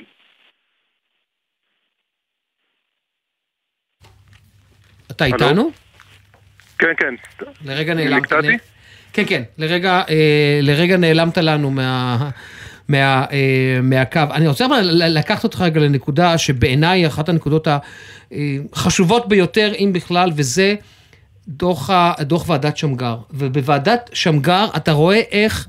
כל ממשלה, ואני, שוב, אני לא נכנס לפרסונה ולא נכנס לראש ממשלה כזה או אחר, אף אחד לא מוכן באמת לאמץ את זה, כי אף אחד לא יכול בסופו של דבר להתמודד עם המשפט האלמותי שאמר יצחק רבין לדעתי, נכון? אני לא יכול, לא יכולתי לעמוד בעיני הבוכות של רבקה גרוף, בעניין אה, יוסקה גרוף משבויי אה, שלג. אה, יצחק רבין היה מנהיג גדול בכל מה שקשור לשבויים ונעדרים. הוא גם זה שעמד מעל בימת הכנסת כשר ביטחון ונימק מדוע צריך לעשות את עסקת ג'יבריל, וגם עמד מול המצלמות אחרי הפעולה של נחשון וקסמן וקיבל ולקח על זה על עצמו אחריות. אה, אבל אה, אני חושב שהוא התווה לאלה שעבדו תחתיו מדיניות ודירקטיבה, אה, וזה השוני הגדול בין מה שהיה אולי בעבר למה שקורה בשנים האחרונות. אה, צריך לומר שוועדת שמגר באמת אף אחד לא קיבל שום החלטה לגביה. אה, המבקר גם מעיר על כך שמ-2014 לא התקיימו דיונים. אני חושב שלא חייבים לקבל את אה, המלצות שמגר אה, כלשונם, אבל אה, להשתמש בהם כבסיס לאיזשהו דיון לגבי מדיניות, אה, זו נקודה מאוד מאוד חשובה. אולי רק נגיד נכון כאן, מה- זה- מה זה המלצות שמגר? המלצות שמגר אומרות בצורה חד משמעית, ישראל לא יכולה לחזור על עסקת ג'יבריל או על עסקת שליט, לא יכולה לשלם בשחרור מסיבי של אסירים כדי לפדות אה, שבויים, חייבים לאמץ מדיניות חדשה שתשבור את הנוסחה הזו שהשתרשה לה. אז בואו נדבר רגע על מהי מדיניות חדשה. אה, רק באייטם הקודם דיבר, דיברתם על אה, שחרור, שחרור מחבל שמשתחרר כי ריצה את עונשו. אה, אני חושב שלמשל אה, שחרור מחבלים או הסכם או עס- עסקה שעניינה רק שחרור מחבלים זה לא גזירת גורל. למדינת ישראל יש עוד משאבים שהיא יכולה לסחור בהם אה, כחלק מעסקה גדולה כמו מה? בוודאי, בוודאי מול אויב כמו ברצועת עזה, אה, כמו למשל בכלים מדיניים ובכלים גיאופוליטיים ובכלים כלכליים. אה, קחו למשל רק את המדיניות של אה, שר הביטחון אה, הקודם אה, גנץ אה, על מדיניות של רווחה כלכלית ברצועת עזה. אה, זה שונה בצורה דרמטית מאשר מדיניות של אה, הומניטרית. אתה לא חושב שאם היה לנו לה- פרטנר לדיל, אה, כמו שאתה אה, מציין, שלמשל אה, רווחה כלכלית או הכנסת עוד פועלי עבודה עזתים, זה כבר מזמן היה קורה, הרי זה ויתורים שהרבה יותר קל לעשות מלשחרר אנשים עם דם על הידיים. אני, אני אומר שיכול, שמדינת ישראל, בשביל לשנות מדיניות, או בשביל לשכנע את האויב שהמדיניות פה משתנה, צריך לקחת שנים. כבר עברו שמונה וחצי שנים מאז צוק איתן. אם היינו ב- בסיום צוק איתן מחליטים שאנחנו משנים את המדיניות, יכול להיות שהשמונה וחצי שנים שחלפו היו משמשים אותנו בשביל לחנך את הצד השני שאי אפשר להסתפק רק בשחרור המוני של מחבלים. כן, שחרור מחבלים יהיה. אה, ודרך אגב, מחבלים השתחררו בשמונה וחצי שנים האחרונות יותר מכפי שישוחררו בעסקה עתידית. יש נעדרים אבל- שנמצאים עכשיו אה, בשבי, אם זה הדר גולדין שהבדיקה הבדיקה, אה, נפתחה לבקשת הוראה, ואם זה אחרים כמו אברהם מנגיסטו, שאתה חושב שהיה אפשר להחזיר בצורה כזאת, כאן ועכשיו? אני חושב שבשמונה וחצי שנים האחרונות אה, מדינת ישראל החמיצה לא מעט חלונות הזדמנויות שניקו בפניה, וישראל בכלל נכון יהיה שתהיה בצד שיוזם את הפתיחה של החלונות הזדמנויות ולא נגזרת אליהם, ופה אנחנו חוזרים עוד פעם לעניין של אה, מדיניות. אני חושב שראש ממשלה הוא זה שצריך לי- לייצר את הדירקטיבה לממונה שיעבוד אה, תחתיו, וגם פה אפשר לפתוח את זה, האם נכון שיהיה מתאם, האם נכון לשים את זה על אחד מראשי ארגוני הביטחון, האם לשים את זה ב- על ראש המל"ל, יש כל מיני אפשרויות. כן. אה, אבל צריך שראש הממשלה והממשלה בכלל, בכללה, תרצה להביא הסכם. אם הם ירצו, יהיה פה הסכם ויהיה פה החזרת השבויים. אלוף משנה במילואים משה טל, תודה רבה לך. בבקשה. טוב. עניין אחר לגמרי עכשיו. מה זה אחר לגמרי? אה, הגענו לדברים, ה... במקרה הזה, מה זה עסיסיים? אז ככה, השבועון, אני לא יודע אם זה שבועון או ירחון, שרלי אבדו, הצרפתי, שקנה לו כבר אה, אה, פרסום רב עם אותן אה, קריקטורות אה, על אה, מוחמד. כן, מגזין הסאטירה הצרפתי, שככה, מה שנקרא, לוקח את הבדיקות שלו תמיד אה, רחוק, אה, למקום השחור, אה, שמעצבן לא מעט אנשים. הכי רחוק שאפשר, הכי מרגיז שאפשר, ואי אפשר שלא להזכיר ב-2015, 7 בינואר 2015, הטבח במערכת העיתון. אישית יצא לי להיות שם. Mm. אה, אני חייב לומר לך, זה, זה היה צמוד גם לפיגוע בהיפר כשר, אם את זוכרת. כן. בכלל, 2015 הייתה שנה מאוד מדממת בטרור אסלאמי על אה, אדמת אה, צרפת, זה התחיל בינואר, המשיך אחר כך בנובמבר בבטקלן ובאיצטדיון סן דני. אבל אנחנו מדברים על השרלי אבדו, משום ששרלי אבדו מוציא מחר, זה כבר יצא ברשת, אבל מחר יוצא ההארד קופי של זה, הנייר. גיליון. הגיליון. אה, הוא הכריז על תחרות קריקטורות לפני כחודש, שתתמוכנה במחאת החיג'אב. הוא קיבל מאות, אלפים אפילו, אלפים, אלפי קריקטורות. כן, ו- ראינו את חמינאי כמו מרלין מונרו למשל, ועוד כל מיני... והרבה אה, יותר בוטה, והוא כבר, מי שרוצה. מי שרוצה ככה טעימה יכול להיכנס לטוויטר שלי, אני, סליחה שאני אומר את זה, אנחנו רדיו, ולכן אני מפנה לטוויטר כדי שתבינו על מה אני מדבר. קידום עצמי חסר בושה. לא, לא חסר בושה, אלא, את יודעת, עיתונאי, אה, עיתונאי גריידא, ובעניין הזה אנחנו רוצים לדבר עם אה, מישהו שגם היה עיתונאי, גם היה פוליטיקאי, ובעיקר מכיר את העיתונות הצרפתית. שלום לחבר הכנסת לשעבר, דניאל בן סימון. שלום לשניכם. אז קודם כל, תן לנו קצת, ב, ב, ב, ב, ב, ממש בקצרה, על שרלי אבדו, על, ה, על, על ההיסטוריה של המגזין הזה. מגזין קטן, אבל דומיננטי מאוד, והייתי אומר מעורר רעש. נכון, מג... שפועון, כן, מגזין שיוצא מדי שבוע, עם, במיוחד עם קריקטורות ו... ומעט מאוד טקסט, אבל הפגיעה שלו היא פגיעה קטלנית. גם בתוך צרפת וגם מחוץ לצרפת. במקרה של האסלאם הוא נכנס באסלאם הרדיקלי, כן, אני אומר, בצורה חזיתית, חסרת רחמים. והגיע, והגיע במועד הזה שהשיא היה כשהוא הפך את מוחמד, שעשה קריקטורה ממוחמד, שראשו הוא בעצם, הוא, הוא, הוא כמו אה, פצצה כזו שעומדת להתפוצץ כל רגע. זה, זה היה הרגע שבו שרלי אבדו הגיע לעולם המוסלמי בדרך אה, אה, לא הכי דיפלומטית, ואז התחיל הבלגן. הבלגן הגדול הוא שהתחיל, כלומר זה אסור, אסור לתעתע, אסור ל, ל, אה, לומר דברים רעים על, על הנביא מוחמד, ו- ושרלי אבדו עשה את זה בלי עכבות.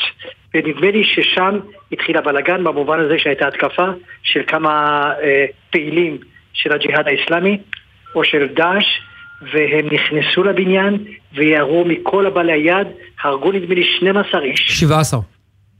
17 נסעו, אבל במערכת עצמה, נדמה לי יכול להיות, אבל זה, ואז ירדו לרחוב והמשיכו לירות, וזה היה כמו שאמרת אמיר, אה, צמוד מאוד, ל, ל, בסמוך מאוד ל, ל, להתקפה בהיפר כשר, ש... אה, שאותם החברים שלהם ירו ב- בהיפר כשר והרגו נדמה ארבעה או חמישה, אבל, אבל זו הייתה תקופה שחורה. אז ב-2015 בתולדות צרפת. אז הבדיחה הזאת עלתה בחיים של הרבה מאוד אנשים. אגב, ראינו שוב ב-2020 כשהעיתון אה, המשיך אה, ככה לפרסם אה, קריקטורות של הנביא מוחמד, ועוד פעם זה עורר אה, תגובות זוהמות. יש חשש שהאיראנים יגיבו כעת באופן אה, דומה לתחרות הזאת שמעוררת אה, זעם בטהרן? רק לפני שאתה עונה, אה, דניאל, רק נאמר, האיראנים הגיבו, הגיבו ואיימו. הגיבו, כן נכון. הם איימו, עבדול חיאן, כן, כן. שר החוץ האיראני כתב בחשבון הטוויטר שלו, זה לא יעבור בלי תשובה ולא פירט. אז אני שואלת מה הסיכוי האמת- כן. שנגיע לאותו מצב. כן, הם הגיבו, שלחו איום לא מרומז, שאתם תשלמו על זה, ובמובן הזה, בצרפת לוקחים את זה ברצינות, אבל, אבל אני חייב לומר, צרפת של 2022, היא לא צרפת של 2015, עם איזה מידה של נאיביות, עם הבטקלן, אתה הזכרת את זה אמיר, הבטקלן ירו, הרגו כמעט 100, 120 איש, כדור כל אחד במצח, ובמשך חצי שעה ירו מבלי שאיש הפריע להם. היום צרפת היא אחרת. היא מגיבה והיא תגיד בעוצמה אדירה, והיה ומישהו יתקרב לבניין או יעשה משהו, זו צרפת אחרת עם נשיא אחר, אז היה פרנסואה הולנד, שאיכשהו זה, אה, אה, אה, הלך עם זה בצורה עדינה יחסית עם כן, התגובה. צריך היום- לומר, נכון, דניאל, עד אז, עד אז, גם ארה"ב וגם אה, גם צרפת לא הסכימו להגיד את צירוף המילים טרור אסלאמי. הם קראו לזה נכון, טרור, נכון. הם לא קראו לזה טרור אסלאמי. וזה אמיר, השתנה. אתה, אתה, יודע, אתה בטח יודע שיש כשישה, שמונה מיליון מוסלמים בצרפת. אתה לא רוצה לעורר אה, מוסלמים שבסך הכל חיים טוב ונאמנים למדינה, אבל הם, הם עוברים את הסף ופגיעה ישירה באסלאם, זה יכול לעורר שדים. במובן הזה זה הולכים בין היחס הטוב לאסלאם בצרפת ופותחים כל כמה זמן, אה, פותחים עוד מסגד ועוד מסגד ועוד מסגד כדי לתת תחושה של שיתוף, של שיתופיות בין עם אסלאם וצרפת, על אף שצרפת הפרידה בין הדת למדינה, היא הולכת לקראת האסלאם בצורה יוצאת דופן, אבל אם תהיה התקפה מצד איראן או טרור כלשהו, אנשים שחיים בצרפת עלולים לשלם את המחיר. זאת אומרת, הדלת מסתובבת. מי שמהגר לצרפת עלול למצוא את עצמו גם כן בחוץ. כן. זה משהו שהאסלאם לא יכול להרשות לעצמו, לפחות האסלאם המתון. ותספר לנו מה קורה עכשיו במערכת של אה, שרלי אה, אבדון, אנחנו יודעים שהם שינו את אה, נהלי הבטיחות שלהם מאז אותו אה, אירוע, נכון, אמיר, סיפרת לפני השידור שהם אה, ממש אה, נמצאים הם באיזשהו מאובטחים, הם אה, מאובטחים. מקום שלא ממש ברור, ותחת הבטחה מאוד כבדה. אה, העיתון הזה יוצא, הם משנים משהו בנהלים שלהם, נערכים. שזה עיתון, העיתון של אנשים מוכשרים מאוד, שיודעים לצייר יותר טוב מאשר לכתוב, הם עושים עבודה מצוינת, אבל קשה מאוד לשמור על מתקן כזה. פריז, למי מכם טייל לאחרונה או בשנים האחרונות, היא עיר פתוחה. עיר פתוחה בצורה מוגזמת. גם אחרי פיגוע טרור, אי אפשר לעצור אנשים ברחוב, אי אפשר לעשות בדיקות. אין בדיקות כמו אצלנו. ולכן זה בנוי על אמון בין אנשים. אה, במובן הזה קשה מאוד אה, לעשות, לקחת, אמצעי ביטחון, שיפגעו בחופש התנועה של האנשים, בביטחון האישי, זה, זה נורא מסובך. אני לא יודע אם לכן- זה היום, אבל דניאל, אני לא יודע אם זה היום, אבל אני יכול להגיד לך שאני שנה אחרי הפיגוע בבטקלן ב-2016, ניסיתי, ל... אה, הגעתי לפריז וניסיתי להגיע למערכת של שרלי אבדו, היה לי איש קשר שם, ונאמר לי שהמערכת נמצאת במקום סודי מאובטחת, אני לא יודע אם זה עד היום. היא אה, במקום סודי מאובטחת, אבל אין אה. ספק שיש הבטחה ממשלתית על המגזין. אה, אה, יכול, קרוב, קרוב לוודאי, אבל אני אומר לך, בטקלן הייתי שם לפני כמה חודשים, נכנסתי בשער הראשי, יש שם שומר בחוץ, בכל זאת נהרגו, מה- נדמה לי 130 בצורה כן. אכזרית מאוד, ואתה נכנס, ואתה מטייל בטקלן, עמד להיות אירוע באותו ערב, בכל זאת זה מקום של ריקודים ובידור כזה, קליל יחסית, ו- ועדיין הכל היה פתוח, יכולת להיכנס, לא שואלים אותך שום שאלה, סליחה, oui monsieur, כן oui monsieur, לא monsieur, oui monsieur, וזה אתה נכנס, מטייל ויוצא. אבל זאת אומרת, האמצעי הביטחון או האבטחה הצרפתית היא פחות אדוקה מזו שלנו. ו- ולכן, אני חושב שיכול הכל לקרות, אה, אפשר להיכנס לעיתון למונד ו- ולראות לכל עבר ולעשות אותו דבר, לעיתון למונד לא שמור. יותר- הוא שמור פחות מאשר גן ילדים יהודי בפריז. תגיד, כל הסערות האלה, האיומים אה, של האיראנים, זה לא רק אה, משרת את המטרה ההפוכה, כלומר גורם לגיליון של העיתון הצרפתי הנודח קטן הזה בסוף אה, להיות מופץ בכל העולם, לקריקטורות האלה. את מה זה, את מה זה מתפרצת לדלת פתוחה? כי אחרי האיום של עבדולחיאן, הם שחררו את הקריקטורה אולי הכי, הייתי קורא לזה הכי בוטה. Mm-hmm. אפשר להיכנס לטוויטר שלי שוב, אני אגיד, תראו אותה, הקריקטורה, הסרטון, הם ענו לו. הם ענו לעבדולחיאן ואמר, והכותרת הייתה, אמרו לו, תחזרו למקום שיצאתם ממנו ואת יכולה להבין מה אומרת הקריקטורה, אני לא אכנס כן. כי זה על גבול הפורנוגרפיה. אז הם לא משחקים קצת לידיים שלהם בסופו של דבר? עוד פעם, עוד פעם? אני אומרת, האיראנים לא קצת משחקים לידיים שלהם בסופו של דבר, רק תורמים להפצה של הדבר הזה?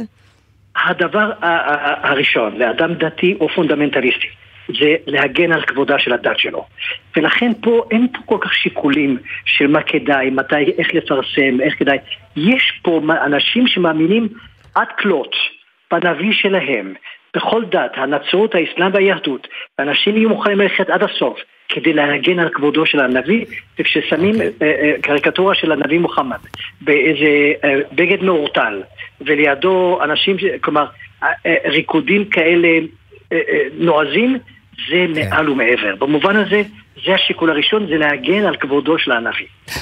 חבר הכנסת, חבר הכנסת לשעבר דניאל בן סימון, תודה רבה לך. רק עוד הבהרה אחת, אנחנו קצת דיברנו, גלשנו קצת, וצריך לדייק את העניין הזה.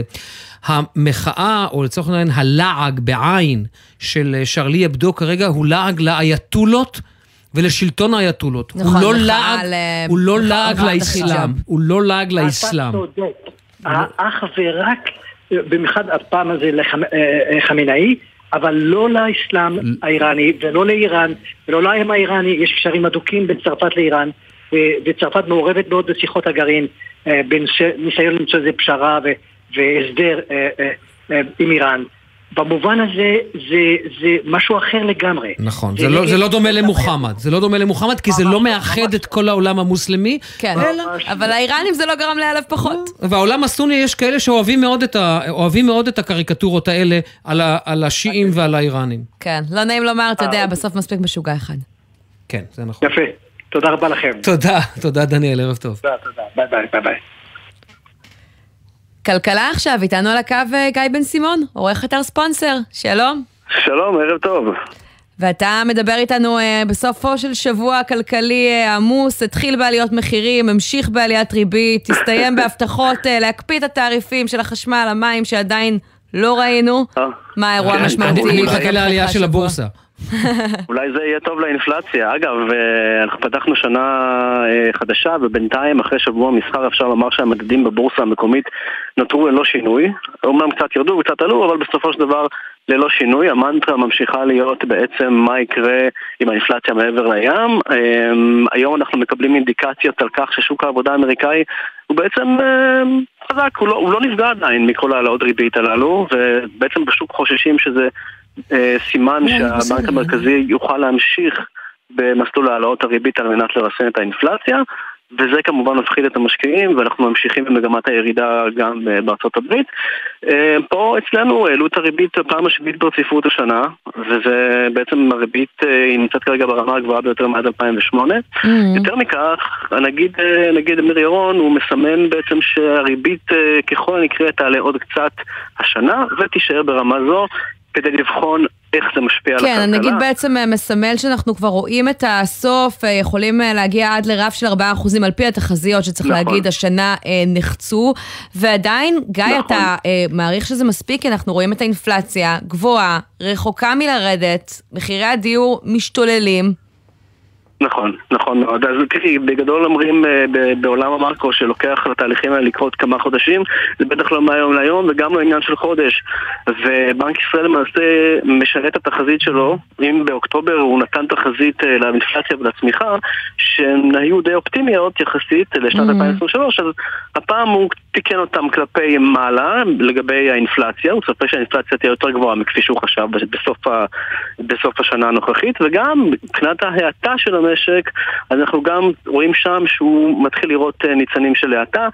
בעיקר גם אה, בתחום הצריכה הפרטית, אז אה, כרגע, נכון להיום תמונת המצב היא בסדר, אבל הוא גם מזהיר באותה נשימה את, אה, את הממשלה החדשה שאם אה, בעצם אה, לא ישתול, אם הם ימשיכו להשתולל במילים, את יודעת, אני מגדיל, מגדיל את המילים שלו, אז בעצם זה יכול לסכן את האינפלציה, ואז בעצם נמשיך לעלות ריבית. כן. אז זה לא יהיה טוב לאף אחד. ומצד שני, אחד כרגע- משני תרחישים יכול לקרות עכשיו, או שראינו את מחירי החשמל, המים, הדלק, שנחשבים למחוללי אינפלציה מאוד אה, עולים, ומשפיעים נכון. אה, בעצם על התייקרויות נוספות שכנראה נראה, כי זה גם הוצאות של רבים במגזר העסקי, ואז האינפלציה תעלה מצד נכון. אחד. מצד שני, אם יקפיאו את התעריפים עכשיו, אז אה, אתה יודע, הביקושים אולי אה, שוב אה, יעלו, תתפנה איזושהי הכנסה אה, נוספת. מה הפתרון שיותר בדיוק. אה, טוב בפריזמה הזאת של הריבית? וואה, שאלת השאלות, אני חושב שבנק ישראל בעצמו מחפש את התשובה הזאת כי באמת כמו שאמרת, ברגע שמחירי החשמל יעלו זה ישאיר אמנם הכנסה פנויה מצומצמת זה יצמצם את ההכנסה הפנויה של משקי הבית מצד שני זה גם יתגלגל לעלויות מחירים ב- בכל המשק מבחינת עלויות ייצור וזה יתגלגל לרווחי החברות גם אז בעצם אנחנו גם, אגב, אנחנו נמצאים אחרי העלאה השנייה של החשמל השנה, אז זה משהו שגם צריך לקחת בחשבון. בואו נראה אם ההקפאה הזאת תצא לפועל. כרגע אני חושב שהמשחק המרכזי הוא בעיקר האינפלציה בישראל, בואו נראה לאן היא הולכת. בנק ישראל, בניגוד לפני כמה חודשים שהאינפלציה הייתה מיובאת בעיקר במקורות מעבר לים, כרגע הוא מציין לשם שינוי שזה גם אה, נובע מגורמים מקומיים, אז כל ההליכים האלה שציינת בטח לא יוסיפו לזה, ואם אנחנו נראה את המשך עליית האינפלציה, ש... עליית האינפלציה שנובעת מגורמים מקומיים, אז אנחנו נראה גם, את המשך העלאת הריבית בישראל. כן. טוב, גיא בן סימון, עורך אתר ספונסר, תודה רבה ששוחחת איתנו. תודה לכם. לא, רק. משפט אחד לפני שנצא לתשדירי החצי, פוטין אה, מכריז על אה, הפסקת אש במהלך, אה, ה- נקרא לזה חג המולד, ה Christmas של ה- ה- האורתודוקסים. ויש כאלה שתולים בזה הרבה מאוד תקוות שהנה אולי יש כאן איזה מהלך מאחורי הקלעים, אגב, אני, מה שאני מדבר איתך זה עכשיו, הוא הכריז על זה לפני כשעה. תשמע, כמעט אה, שנה הם נלחמים שם ללא הפסקה. חג המולד זה מה שגורם לו אה, ללחוץ על ה- אה, stop, או שיש פה משהו אולי יותר עמוק מזה? אני לא יודע להגיד לך, משפט שעיתונאים לא אומרים, אני לא יודע, אבל אה, אה, בינתיים מה שאנחנו רואים זה את התגובה האוקראינית, שהם מכנים את זה צביעות, hypocrisy. כך מכנים את זה הא- האוקראינים, את עצירת האש אה, של פוטין. זה יקרה כנראה בעוד אה, יומיים ל-24 שעות. בואו נראה, יכול מאוד להיות שיש כאן מאחורי הקלעים איזושהי דינמיקה שאנחנו לא מודעים לה. אבל כן. חצ- החצי מתדפק על דלתנו. תשדירים.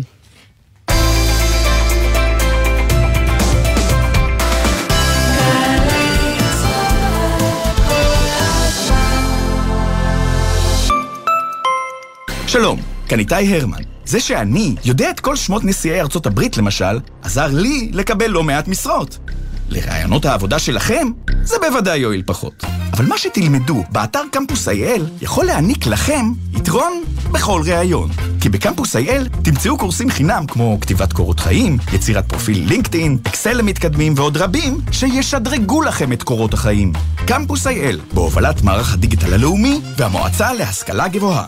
הורים לתלמידות ותלמידים מחוננים ומצטיינים בכיתות ח' וט', ילדיכם חולמים לחקור ולגלות את העתיד? עכשיו, יש להם הזדמנות להשתלב בעולם המרתק של האקדמיה. ללמוד ולחקור עם מיטב החוקרים והמדענים בתוכניות למחוננים ומצטיינים של משרד החינוך ומרכז מדעני העתיד של קרן מימונידיס. ההרשמה מסתיימת ב-15 בינואר. חפשו ברשת, מרכז מדעני העתיד. כמה זה יחס אישי, כפול מרצים מעולים, לחלק לכיתות קטנות, התשובה, 90% השמה בשנה שעברה. עזריאלי, חממה למהנדסי העתיד ולמהנדסות העתיד, מזמינה אתכם ליום הפתוח ב-13 בינואר, כוכבי 9087. ירושלים עמיתי מועדון חבר, דגמי מיצובישי 2023 מבית קולמוביל, בהטבות ייחודיות השמורות רק לכם.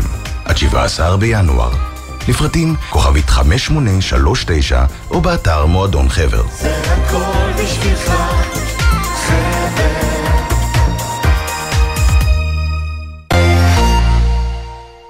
שישי בשש, סוף סוף קצת שקט. אפשר לשמוע ציוץ של ציפור, רשרוש של עיתון, נחירות של שנץ, אבל כדאי לשמוע את שש בשישי.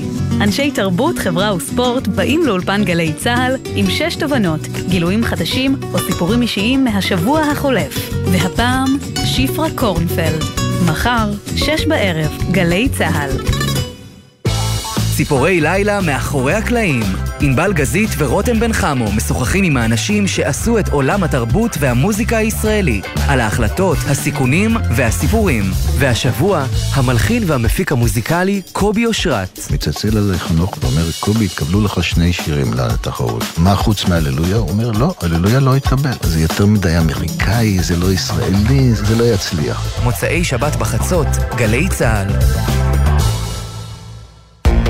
עכשיו בגלי צה"ל, אמיר בר שלום ועמית תומר, עם יומן סיכום השבוע. חזרנו, אני כבר שעה וחצי מחכה לפינה הזאתי. אה, גם אני. אני מאזינה קבועה שלה, אני חייבת להודות כשאני לא יושבת כאן ליד המיקרופון, לפעמים אני לא תופסת אתכם במהלך השידור, אבל את זה אני הולכת הביתה ומעבירה, ואני מדברת כמובן על... הפדיחה. כוכבים משתפים בפדיחות על הבמה.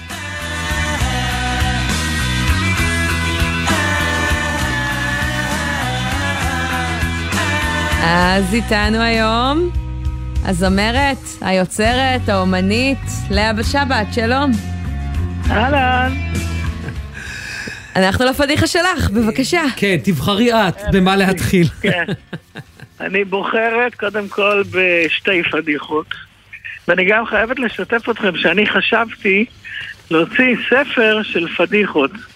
לא רק שלי, של כל האומנים, אבל אה, בוא נראה מה יהיה אז. כנראה שיש לך הרבה חומר, תני לנו את הסיפור החזק לא, ביותר. זה, זה פשוט, זה מגניב הדבר הזה. אז נתחיל מהפדיחה הראשונה מתוך אה, לא מעט. הייתה שנה שנייה של אה, הופעות ל, לערב זיכרון של מאיר אריאל. הופעות הזיכרון שעושים כל שנה. אז בשנה השנייה שרתי את השיר שלל שרב, וגם בשנה הראשונה. אבל בשנה השנייה הגעתי להופעה הזאת ישר מהופעה אחרת, ולא הספקתי לעשות בלנס, ולא הספקתי לדבר עם הטלפולטר, עם המילים. קיצור, נחתתי ישר לבמה, וכשהשיר נגמר בעצם, ואגם זה מועבר בשידור אה, ישיר לרדיו, אז הטלפולטר היה אמור לעבור אחרי שכל השיר נגמר, בית, פזמון, בית, פזמון, משהו כזה, היה צריך לחזור לבית הראשון. והשיר נגמר, ואני אמורה לחזור על הבית הראשון, ואני רואה שהוא מתחיל לעלות ולרדת עם הטלפונטר, אותיות מילים, מילים שורות. אני מבינה שלא ידעת את המילים. לא, לא, לא ידעתי את המילים באופן מדויק, את יודעת. אז אה, מה שקרה זה שפשוט המצאתי קצת. תם השרב זה- הגדול, ומה קרה לו? ומה שהכי מצחיק זה... אבל את רואה בקהל, לאה, את רואה בקהל תגובות של אנשים ככה מתחילים לזוז, לדבר? אני הרגשתי, אני הרגשתי שעושים לי פרצופים. לא הסתכלתי עליהם, כן? אבל הייתה לי איזו הרגשה של איזה משב רוח כזה קצת אה, לא חיובי. ואחרי זה היא דיברה איתי אשתו של אה, מאיר אריאל, ואמרה לי, תקשיבי, אנחנו רוצים לעשות מזה דיסק. מוסיפים עוד בית. הזאת, אמר- אמרתי לה, תקשיב, תני לי לשמוע קודם. ואחר כך נראה. ותגידי, בהופעות אה, כן. שלך, את גם אה, חייבת את הפרומטר ככה צמוד, או שזה את אה, תזכרי לאלתר? לא, לא, לא, זה רק, זה רק בשירים שהם לא שלי ואני לא מכירה את המילים. את המילים שלי, תודה לאלתיים אני עוד מכירה, וזוכרת, כן. עכשיו אני אדבר על הפדיחה השנייה, הייתה. הופעה מאוד מכובדת ב- בהבימה של ערב של אה, מרגלית צנעני, המכונה מרגול, והיא אירחה את אה, שושנה דמארי, זכרונה לברכה, את יפה ירקוני ואותי, זה היה ערב מאוד מאוד מרגש. אני הגעתי לערב הזה עם שמלה שאפשר לעשות ממנה 17 שמלות ועוד 12 וילונות. אוקיי. משהו ארוך כזה, אתם יודעים, כזה הולך מאחוריי, מה שנקרא. קיצור, אני שרה את השירים שלי בשיר האחרון, רק החיים. קלטתי שהשמלה הסתבכה לי בתוך, ה... בתוך הנעלי העקב, החגיגיות שהגעתי איתם. אבל הסתבך, הסתבך, לא יכולתי לזוז. מה שנקרא, רק השמלה לקחה אותך. לאן? כן. לא, דמיינתי את עצמי מקפצת כמו פינגווין מהבמה, אתם יודעים, אבל אה, זה לא הישג. ואז בגלל שזה שיר רוקנרול כזה משוגע, אפשר להשתגע כאילו, וגם לא כאילו, אז התחלתי ככה לרקוע עם הרגליים בקטע של משהו מטורף, התלהבות גדולה, עד שהרגשתי שמתחיל שם להשתחרר הבד מה- מהנעליים. הקהל שם לב? ש- כמעט שברתי את העקבים, מה את אומרת? הקהל אה, שם לב או שהדרמה ככה הייתה אצלך אה, בראש של הבמה? לא, הם בטח, הם בטח חשבו, וואי, זאתי מרגישה את השיר בכל הגוף. לא נראה לי שהם הרגישו, למרות שזה היה נראה שם כמו מלחמה נראה לי, אה, בהרגשה שלי בכל אופן. אני מתה על זה דרך אגב, אני מתה על פדיחות בהופעה. אני אוהבת את זה מאוד, יש לי עוד מלא, וזה מגניב, וגם יותר מזה להגיד לכם שהקהל מאוד אוהב את זה. ברור, זה בדיוק כן. ההבדל יודעת בין לשמוע דיסק שהכל אה, מהוקצע במקום נכון לבין להיות עד בדיוק. למשהו חי, כל דבר, אגב, אפילו בשידור, אמיר, בטח תסכים איתי. בטח. אנחנו, כשאנחנו עושים טעות, כשאנחנו עושים פדיחה, כשאנחנו אומרים משהו לא נכון, זו ההזדמנות לגלות כמה אנשים מאזינים, פתאום אתה שומע מכולם, מה שתעשה טוב בחיים לא יגידו לך כלום. אתה גם, זה, אתה פתאום מתגלה כאנושי, נכון, לאה? ככה מסתכלים, "אה, בדיוק, אתה מתגלה בדיוק. כאנושי, אתה אומר, אומרים, בדיוק. וואלה, הם יותר, יותר מזדהים איתך. נפתח להם הלב אליך, אתה יודע, הם אומרים, וואי, כאילו, יש אה, חמלה כזאת, יש כזה השתתפות ב- במה שעובר עליך. אני ממש, אני לא, לא כל כך מפחדת מפדיחות בגדול, אני די אה, זורמת. עם זה. לאה, מה היום? מה עכשיו? זאת אומרת, אה, ספרי לנו קצת, לאחרונה. אה, יש לי שיר חדש שהקלטתי באנגלית. פעם ראשונה שאני מקליטה שיר? באנגלית. כן, זה מגניב, שיר מיוחד לגמרי, אני מצלמת לו קליפ. אני מקליטה עוד כמה שירים, יש לי גם ערב של אה, ג'אז בוסנובה. וואו, ויש לי... אני מת על כן, בוסה. גם אני מתה על בוסה, האמת. לא נעים לי להגיד, או שכן נעים לי להגיד, הרבה יותר מג'אז.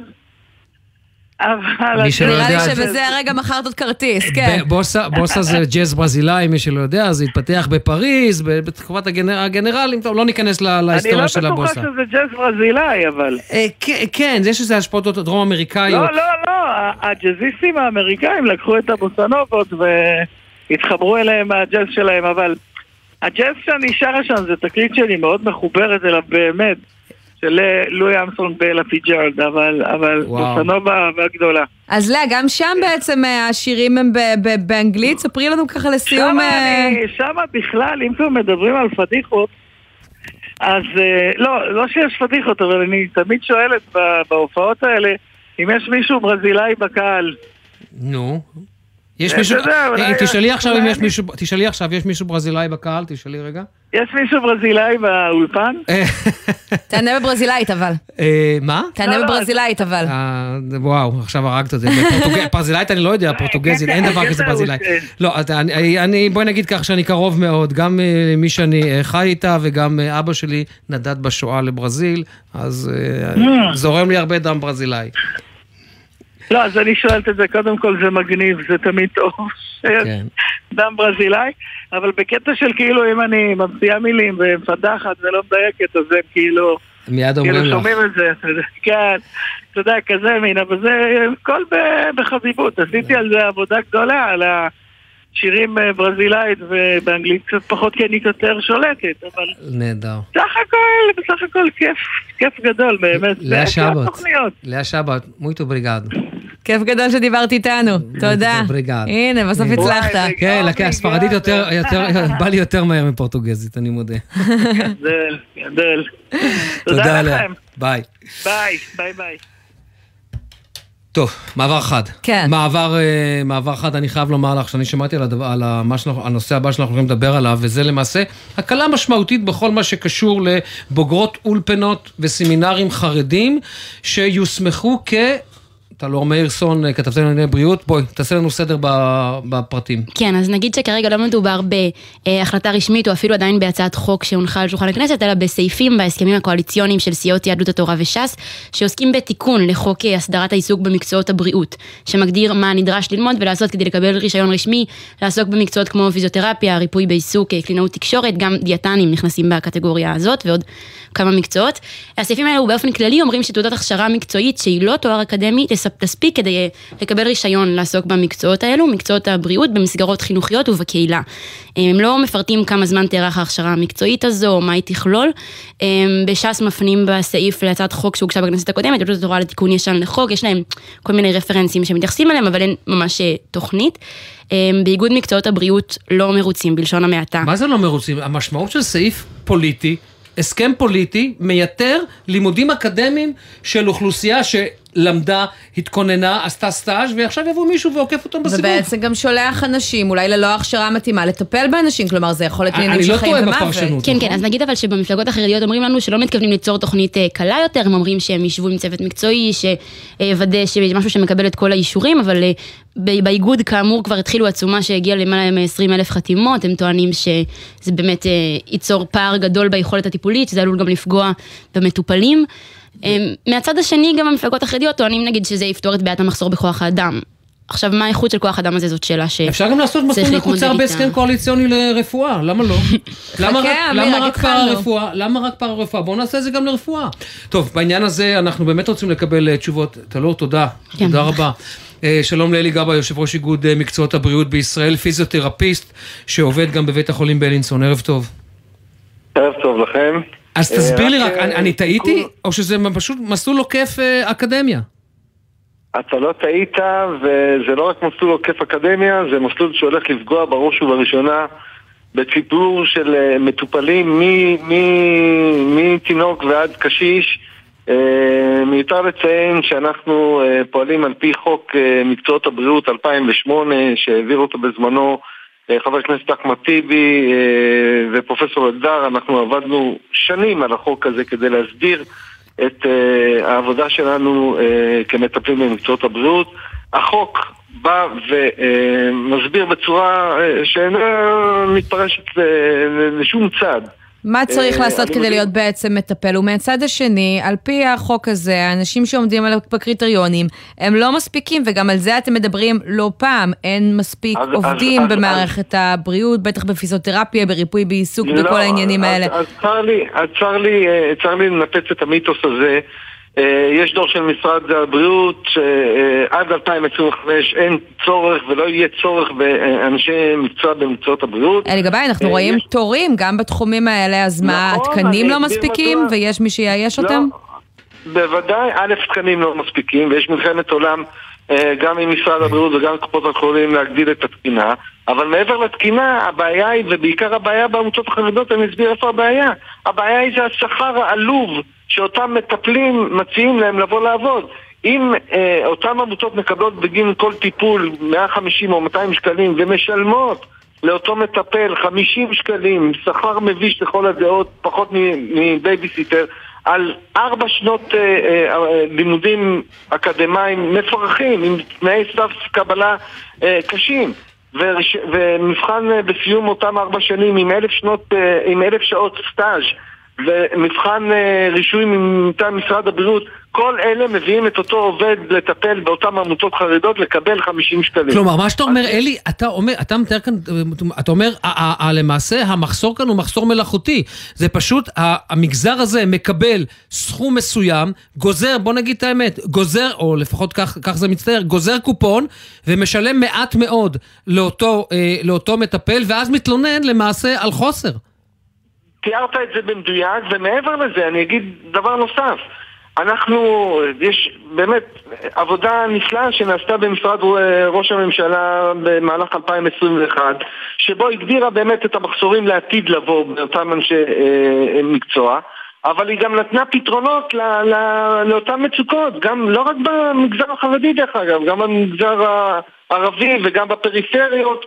יש אה, היום תוכנית סדורה גם במשרד ראש הממשלה למתן תמריצים, גם כן. לאותן עמותות, גם אז לאותם אתם משגרים מטפלים. את הפנייה המודאגת אה, הזו, אתם כבר זוכים לאיזושהי תגובה, מצליחים לשוחח עם אה, שר הבריאות אה, אריה דרעי או עם מישהו מטעמו? לא, אנחנו לא הצלחנו, אנחנו כתבנו אה, מכתב, אה, כתבו מכתבים, גם ההסתדרות הרפואית, גם אנחנו, גם אה, רופאים, גם אה, אגודות ועמותות שמטפלות בילדים שנזעקו לשם אז הנה, ההזויות מאירסון. שלנו, אולי תיתן את אה, תגובת אה, משרד הבריאות, מה אנחנו למדים ממנה, טלור? אה, כן, נגיד שמשרד הבריאות אומר שהוא מייחס חשיבות עליונה לעיקרון של שמירה על רמה מקצועית גבוהה של כל העוסקים במקצועות הבריאות לטובת המטופלים. אומרים שם שגורמי המקצוע במשרד מקיימים דיונים מעמיקים על מנת למצוא דרכים להמשיך ולשמור על הרמה המקצועית הגבוהה של מקצועות הבריאות, אך גם לדאוג לכך שייפתחו מסלולי הכשרה נוספים שיאפשרו למגוון אוכלוסיות להשתלב בשוק העבודה, תוך הקפדה על רמה מקצועית. ונאמר, לא, לא, רק, רק נאמר, משרד הבריאות הוא משרד שנמצא כל כולו בידיים של ש"ס, שהיא חתומה על ההסכם הזה.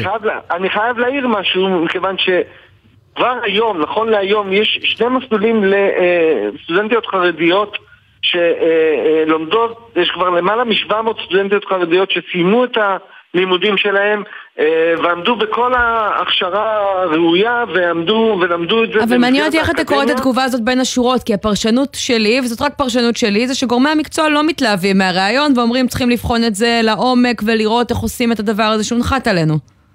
כן, אבל בואי, אה, אני אומר דבר, יש אה, מה שנקרא פוליטיקה באמצע, וזה כך ותן, ובסופו של יום מי שייפגע זה ציבור המטופלים, ולא רק אה, ציבור המטפלים. אני לא מדבר על הזילות של המקצוע, אני לא מדבר על זה שיבואו אנשים שאין להם שום הכשרה, אין להם שום מושג, לא, אה, אה, אה, ב- איך אה, קוראים מאמר באנגלית, ב- ב- באמת ככה, אה, איך אה, אה, אמיר אמר, מחר יפתחו את זה גם לרפואה, והם ייכנסו ויעשו טיפולים לא מורשים לאותם... כן.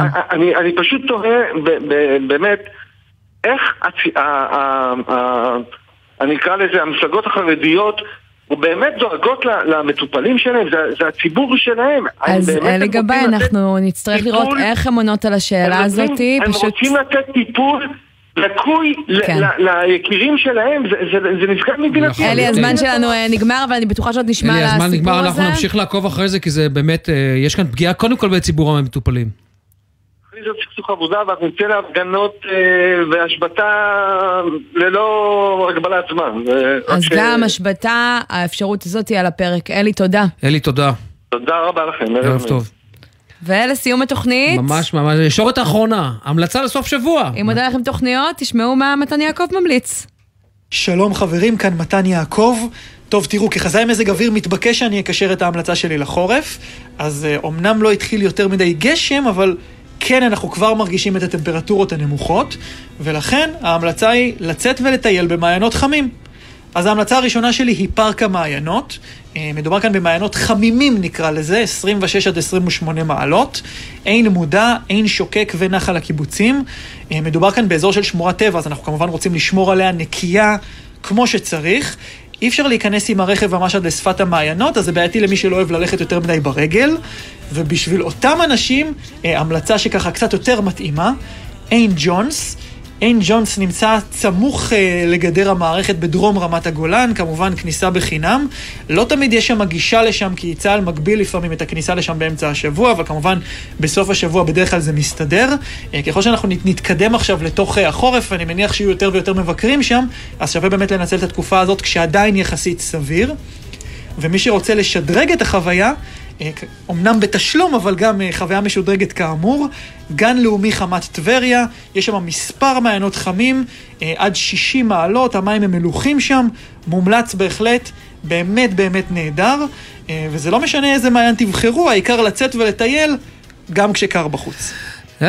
זה מתן יעקב, חזאי חדשות אה, 12, הוא דיבר על מעיינות, אז על רקע השיר הזה של קורין הלל, מעיין, אנחנו נגיד תודה. עמית, היה כיף, תודה רבה. תודה רבה שהזמנתם, שיהיה אמיר. אחלה סופש. גם לך. עורך אה, יומן סיכום השבוע, רועי ולד, הפיקו יואב מאיסי ונמרוד פפרני. אני ככה אתבדח ואמיר, יש כאן רוב לאוהדי הפועל. על הביצוע הטכני מיכל כהן ואור מטלון ואורי. ריב, הפיקוח הטכני גראם ג'קסון, עורך הדיגיטל הוא יוסי ריס. מיד אחרינו דרור גלוברמן עם העתיד עכשיו. ערב טוב. כשצורח עורב על החלום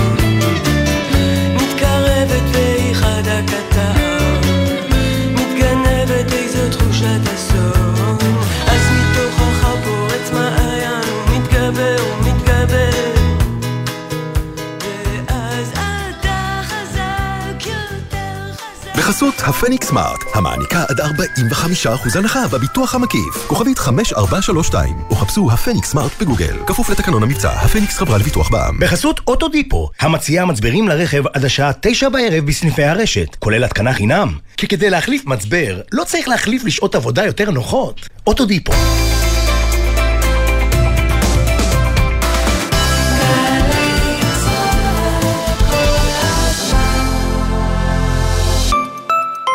אמללה, אמללה, אמללה, אמללה, אמללה. גורמים חיצוניים שרוצים לשים יד על הפיקדון האישי שלכם, יעשו הכל כדי שהמילה עמלה תישמע יפה. משוחררות, משוחררים, היו חכמים. אל תיתנו לגורמים חיצוניים פרטים אישיים שיאפשרו להם לעשות פעולות בשמכם. זה עלול לעלות לכם ביוקר. כספי הפיקדון האישי הם שלכם ובשבילכם. ממשו אותם בקלות ובנוחות, רק באתר האגף והקרן לחיילים משוחררים. המקפצה בשנה הקרובה אתם עומדים לשמוע הרבה... יש! וגם... ולא מעט... זכינו!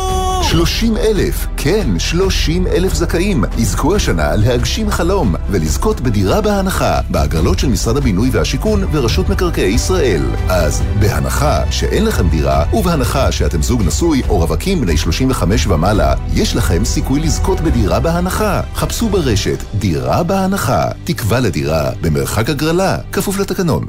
דוד שלך אמר לך שהוא מצא השקעה מדהימה עם 8% תשואה. חברתך סיפרה לך שמצא השקעה בטוחה, הזדמנות שלא תחזור. אבל אתם לא קונים את זה, כי אתם משקיעים בחוכמה, ודבר ראשון, בודקים שמדובר בהשקעה מפוקחת. רגע לפני שמשקיעים, נכנסים לאתר רשות ניירות ערך, ובודקים שמדובר בהשקעה מפוקחת, ושהגורמים קיבלו רישיון מהרשות לניירות ערך. לא בדקתם, לא השקעתם. אחי, אתה נראה לי קצת עייף. כאן סמל ראשון אור דביר, לוחם בסיירת גולני. וסיימתי שבועיים של פעילות מבצעית. אני מבין טוב טוב מה זה להיות גמור, אבל אתה יודע מה ההבדל ביני לבינך? שאני לא עולה על ההגה. כשאתה עייף, עצור להתרעננות במקום בטוח, או שתיתן את המפתחות למישהו אחר שינהג. סומך עליך, אח שלי. גם אני מחויב לאנשים שבדרך עם הרלב"ד.